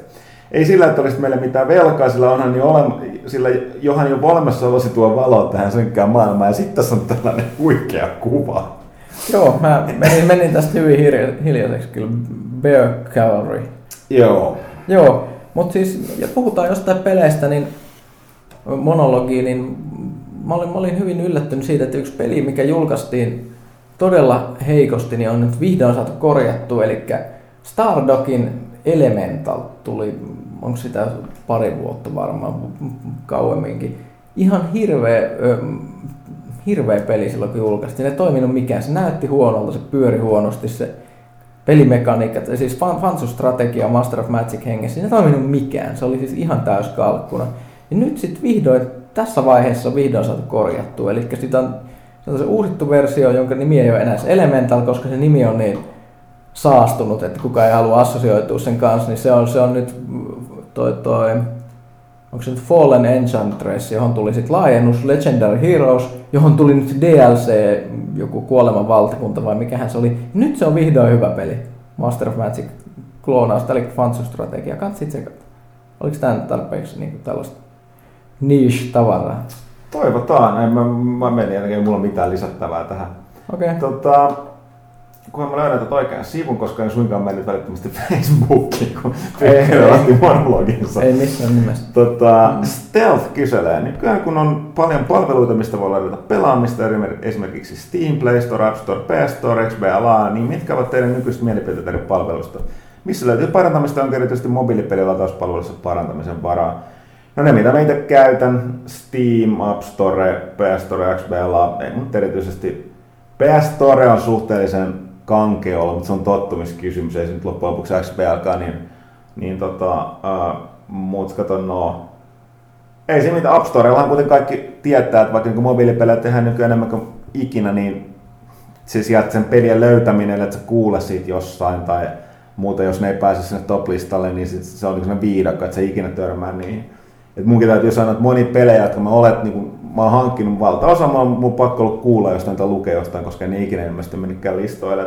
App Storessa on tämä tunnettu ongelma, että miten sieltä löytää, löytää pelit. Kyllä niin kuin selkeästi noin mobiilipelitkin tarvitsee markkinointia. Ne, jos niin kuin, tai jotenkin tapahtuu tietoisuuteen, jos sieltä lupeasti tulee. Steamista, Steamista mulla ei mitään pahaa sanottavaa. Joo, sen lisäksi PCllä GOG.com ja Gamersgate on semmosia, mistä saa et, et GOGista niitä vanhoja hyviä ja Gamersgateista tämmöisiä esoteerisempia eurooppalaisia, että sinne tulee kaikki hienot saksalaiset roolipelit ja muut yleensä hyvissä ajoin. Si- siitä on tosi sanottava, että se ei ole ikinä ollut hirveän käytettävä. Mä oon vähän risonnut se, että kuinka vaikea sieltä on ladata sitä tavaraa välillä. Mut, mut. Ei, ei, eipä sitä. Ni, ni, niitä on liikaa, koska siis ahistavaa kuinka paljon nykyään pitää muistaa erilaisia ni, tilejä ja salasanoja mm-hmm. näihin kauppoihin.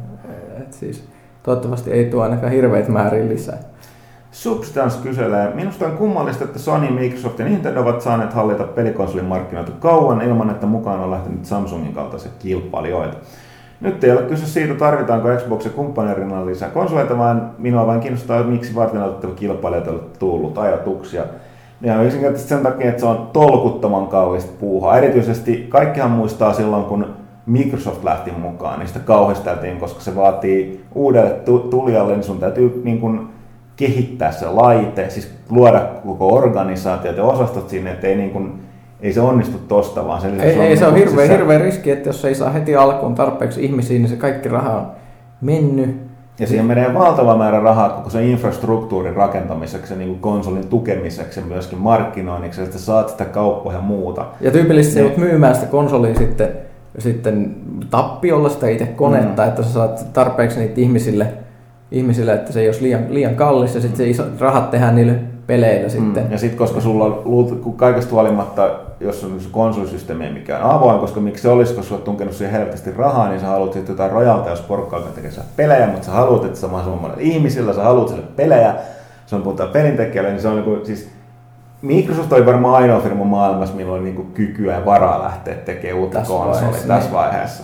Että niin joku Samsung ja muu ei ikinä. Et sen takia näitä pienempiä laitteitahan nyt on alkanut ilmestyä, näitä suoratoi niin kuin, ö, niin kuin pilveä ja niin kuin striimausta käyttäviä ja muuta, mutta tuollaisen niin kuin niidenkin laajempi levikkisyys, niin kyllä, kyllä mä tosiasia on, että kyllä niin kuin siihen tarvitaan hillittömästi massia. On, ja siis se, että niistä tulisi mi- mi- minkään kokoisia, niin se on ihan älyttömän vaikeaa. Mm. Miettii joku, kuitenkin joku Nvidiakin on aika, aika iso lafka, ja nekin, nekin teki sitten vaan tällaisen, tällaisen niin kuin mik- striimaavan mikrokäsikonsolin, mm. josta nyt ei ole edes hirveästi puhuttu. Että niin, siis se, on, se on, se on hirveän vaikeaa, eikä siinä välttämättä mitään järkeä. niin monella muulla tavalla voi saada helpommin rahaa. Mm. Sitten eh, Vikkusen ollaan seitsemän, terve vaan. PlayStation 4 konsolin unboxing on tulossa heti, kun me saadaan niitä toimitukseen. Öö, Tuossa on yksi, yksi tuommoinen, katsotaan. In your face, luin epäluotettavasta lähteestä, eli sosiaalisesta mediasta, mun lisäys, että Huttunen olisi ollut illa innoissaan, kun uusi konsoli saapui toimitukseen. Kysynkin siis, nuortuiko Huttunen 10-20 vuotta, lähemmäs 200 vuotta. Kyseessä oli siitä, kun tästä kuvasta tuolla Facebookissa, missä on Victrix.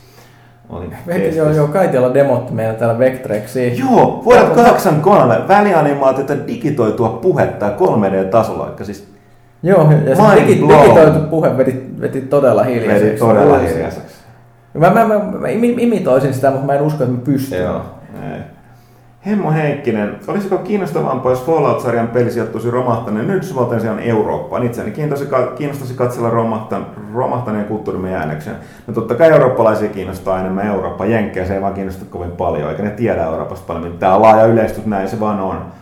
Että tota, mielenkiintoista tosiaan, tosiaan olisi. Ja, mutta tota, en tiedä, mutta tulee vaan tästä mieleen just tällainen ydintuhojen maailma, niin tota, aikoinaan oli tällainen erittäin hyvä erittäin mielenkiintoinen. Tota, äh, mä pelasin sitä kuusi Nepala, mä en muista tuliko se Amigalle laitteille. Oliko toi tota Road Wars? Mm-hmm. Sellainen, missä kasasit, se, se oli sellainen niin kuin vähän Mad Max kakkosen tyyliin, sellainen iso konvoin. Ja se taistelit ties läpi Yhdysvaltoja. Siinä oli ihan juoni tarinatehtävä ja se oli niin ydintuhon jälkeinen maailma. Se oli katujengejä ja sitten varustus oli autoja ja sitten taisteluissa oli autoja miehiä. Sitten bussit oli hyviä, niin sai niin hirveästi porukkaa ampua, mutta oli vaikeat liikkua. Niin siitä tehtiin Road War Europe lisäosa, joka sijoittui vastaavalla tavalla Eurooppaan. Ja olihan siinä tietysti vähän oma, oma erilainen tunnelmansa. Kyllä, ja siis mä näin ihan vähän aikaa sitten niin, ö, yhden suomalaisen post-apokalyptisen maiseman, mikä oli mielenkiintoista. Eli tämmöinen tämmöinen post-rock-bändi, ei siis Suomesta, kun God is an Astronaut julkaisi tässä uuden levyn vasta, ja niin yksi niistä videoista, videoista niin on, huomasin kun katsoin, niin sijoittui Suomeen, post-apokalyptiseen Suomeen, jos tämmöinen kaveri kaasunaamari päässä menee ympäriinsä ja keräilee näytteitä jostakin tämmöisestä tuhoutuneesta maailmasta. Ja ihmettelivät, että hetkinen, että onko Anttila? Ja kyllä, ja siellä oli ilmeisesti mikähän joku Kouvola vai mikä siellä oli kuitenkin se kaupunki, mistä tapahtui. Aika, aika interessantti. Tsekatkaa. God is an astronaut. Tota, Juupeli. Uudet vierailijat teemaiset kästit ovat olleet hyvä uudistus. Niin, ne on pahoittelut, että tässä, tässä kästissä ei ollut. Olisiko mahdollista jatkaa sitä kutsumalla kästin Gamer Jarkko ja Tontsa? Katsotaan. Ensi jaksossa meillä ainakin on Play, Mr. PlayStation, eli Texispexi Valtteri tekee paluun, mutta toki täytyy muistuttaa, että PlayStation leivissä nykyään, joten puhutaan varmaan vähän siitä. Harakiri, mulki alkaa virta loppuun. Vastataan sulle ensi kerralla. Muutama kysymys vielä. Sitten Komhoffa.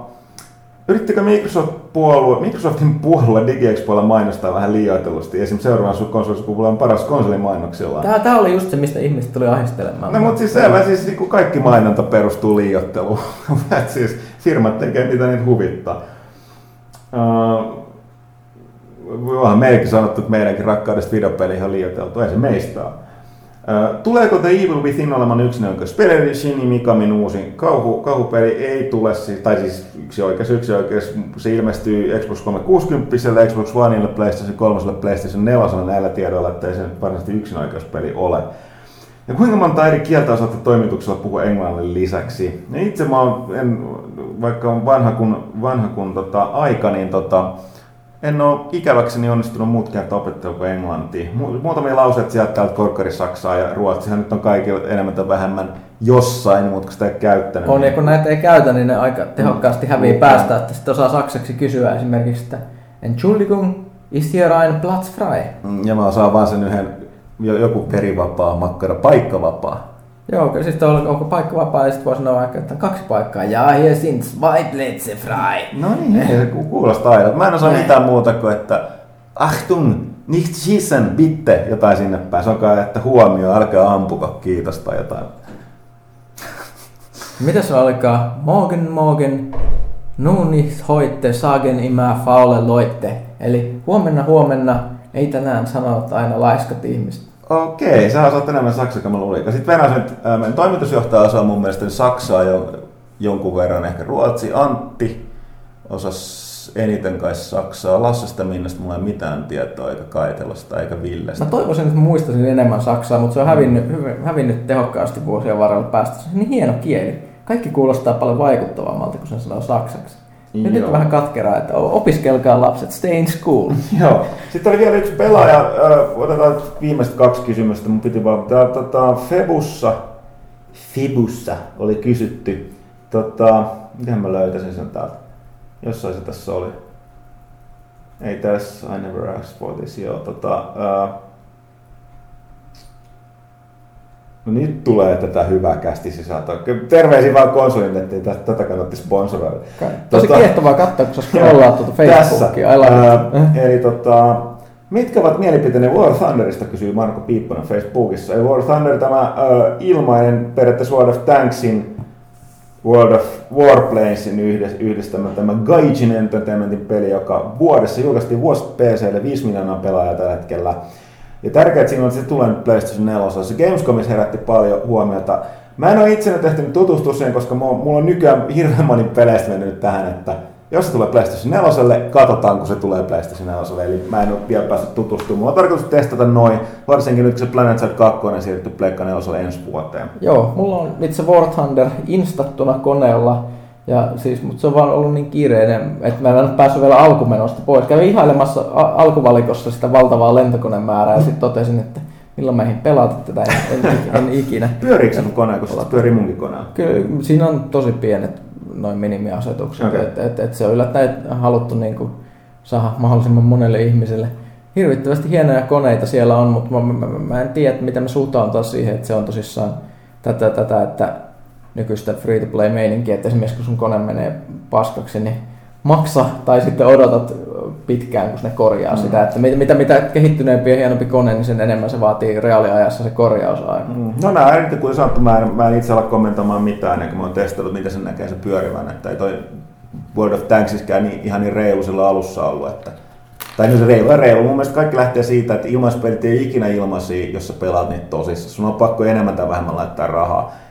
Ja silloin niissä peleissä, jos ei ole ihan pakko, niin se tarkoittaa sellaista niin kuin tajunnan vievää grindausta. Mutta joka tapauksessa se ei nyt niin liity tähän, että puhutaan siitä, kun, tai siis liittyy, mutta puhun asiasta enemmän kuin pääsen testaamaan. Sitten otetaan viimeinen, joka, mä en ole varma, onko tässä kysymystä.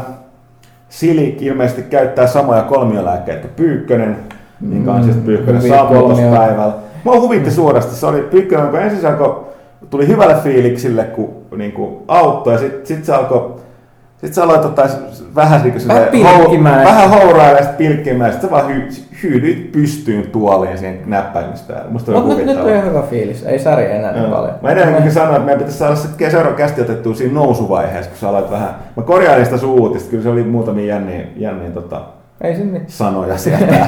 Okei, okay, mutta hei, äh, Silik. Eräänä kauniina syksyisenä aamuna herra Huttunen saapuu pelaajan toimitukseen. Kauhukseen senior Huttunen huomaa, että muu toimitus hyvässä yhteishengessä kirjoittaa tulevaan pelaajan jatkokertomusta tyyliin Me naiset jatkostory. Ja tämä saa Mr. Huttusen verenpaineen kohoamaan, mutta mikä pahinta, niin tarina rakentuu Meijerin Twilight Sagan ympärille. Mikä on Monsieur Huttusen ratkaisu? Otetaanko pöytälaatikosta vanhan kunnon boomstick, soitetaan puhalle, että löytyisikö Umbralta Senior Huttusen mentävä aukko vai iskisikö todellinen epätoivo ja lähtisi työhakemus pelit lehdelle? Tota, Niin, mikä, tota. mikä on me naiset tyylinen jatkostory? En mäkään varma. Onko, niin, onko se näitä ihmeellisiä, että niissä on niitä sellaisia niin fiktiivisiä kertomuksia tai tarinoita? Olettavasti, me täytyy selkeästi käydä lukemassa me naiset, jotta me osataan vastata. Rakentuu meidän Twilight Sagan ympärille. Kyllä laatikossa otettaisiin vanhan kun boomstick ja pullosta otettaisiin vähän miesten vahvempaa. No sit mun täytyy tässä vaiheessa riippuu, että miksi? Mä oon hirveän analyyttinen ihminen. Oletko Mä, nähnyt Twilight? en taivaan, kiitos. Mä oon lukenut ne tiivi, Mä yritin referaatit niistä kirjoista. telkkarista. Tähän tullut, tullut suuri osa niistä elokuvista. Kaksi mä kykenin niin katsoa silleen vaimon kanssa, että, että tällaisen vanhan kunnon Mystery Science Theater tyyliin kommentoitiin sitä, mutta kolmosessa ei enää muistaakseni ei pys- pystynyt, että siis viihdearvo ei ollut tarpeeksi kova. Tästä tuli muuten mieleen, että Sherlock kolmas kausi alkaa. Mun mielestä nyt ne esittää Lontoossa jopa jossain ihme leffateatterissa ensimmäinen keissi eli jakso. Tulee tota, ensin oli tää Cumberbatchin ja tämän, tota, ikinä muista sen toisen kaverin nimen.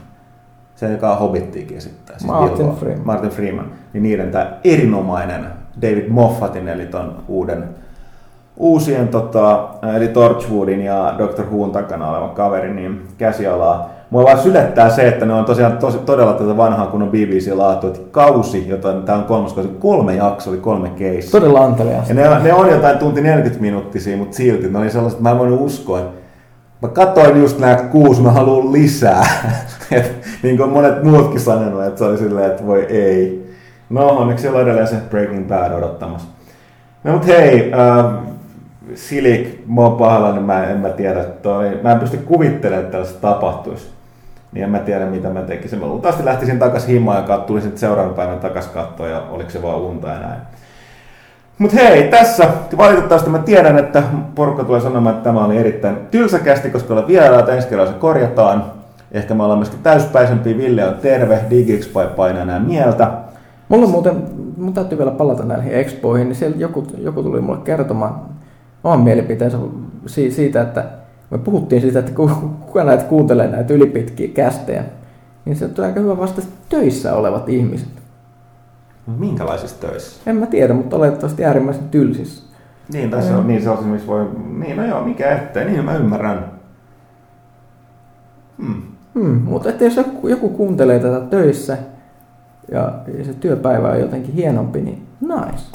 Joo, ja tosiaan loppuun kiitos ja anteeksi meidän tota, sponsorille. Tämän jakson perusteella niin en usko, että jatkuu, jatkuu enää tota, tämän marraskuun jälkeen. Mutta tosiaan ähm, tota, toi konsolinet.fi Kampin keskuksen viides kerroksessa, käykää siellä tai käykää, tämä on siis kaupallinen tiedote, käykää tota, äh, konsolin, www.konsolinet.fi osoitteessa ja sieltä tosiaan niin pelaaja taikasanalla irtoaa 5 prosentin alennus marraskuun ajan. Eli just sopivasti ehtii ehkä hakea jotain hyvää next genia. Joo, mutta tota, tämä kästi oli tässä.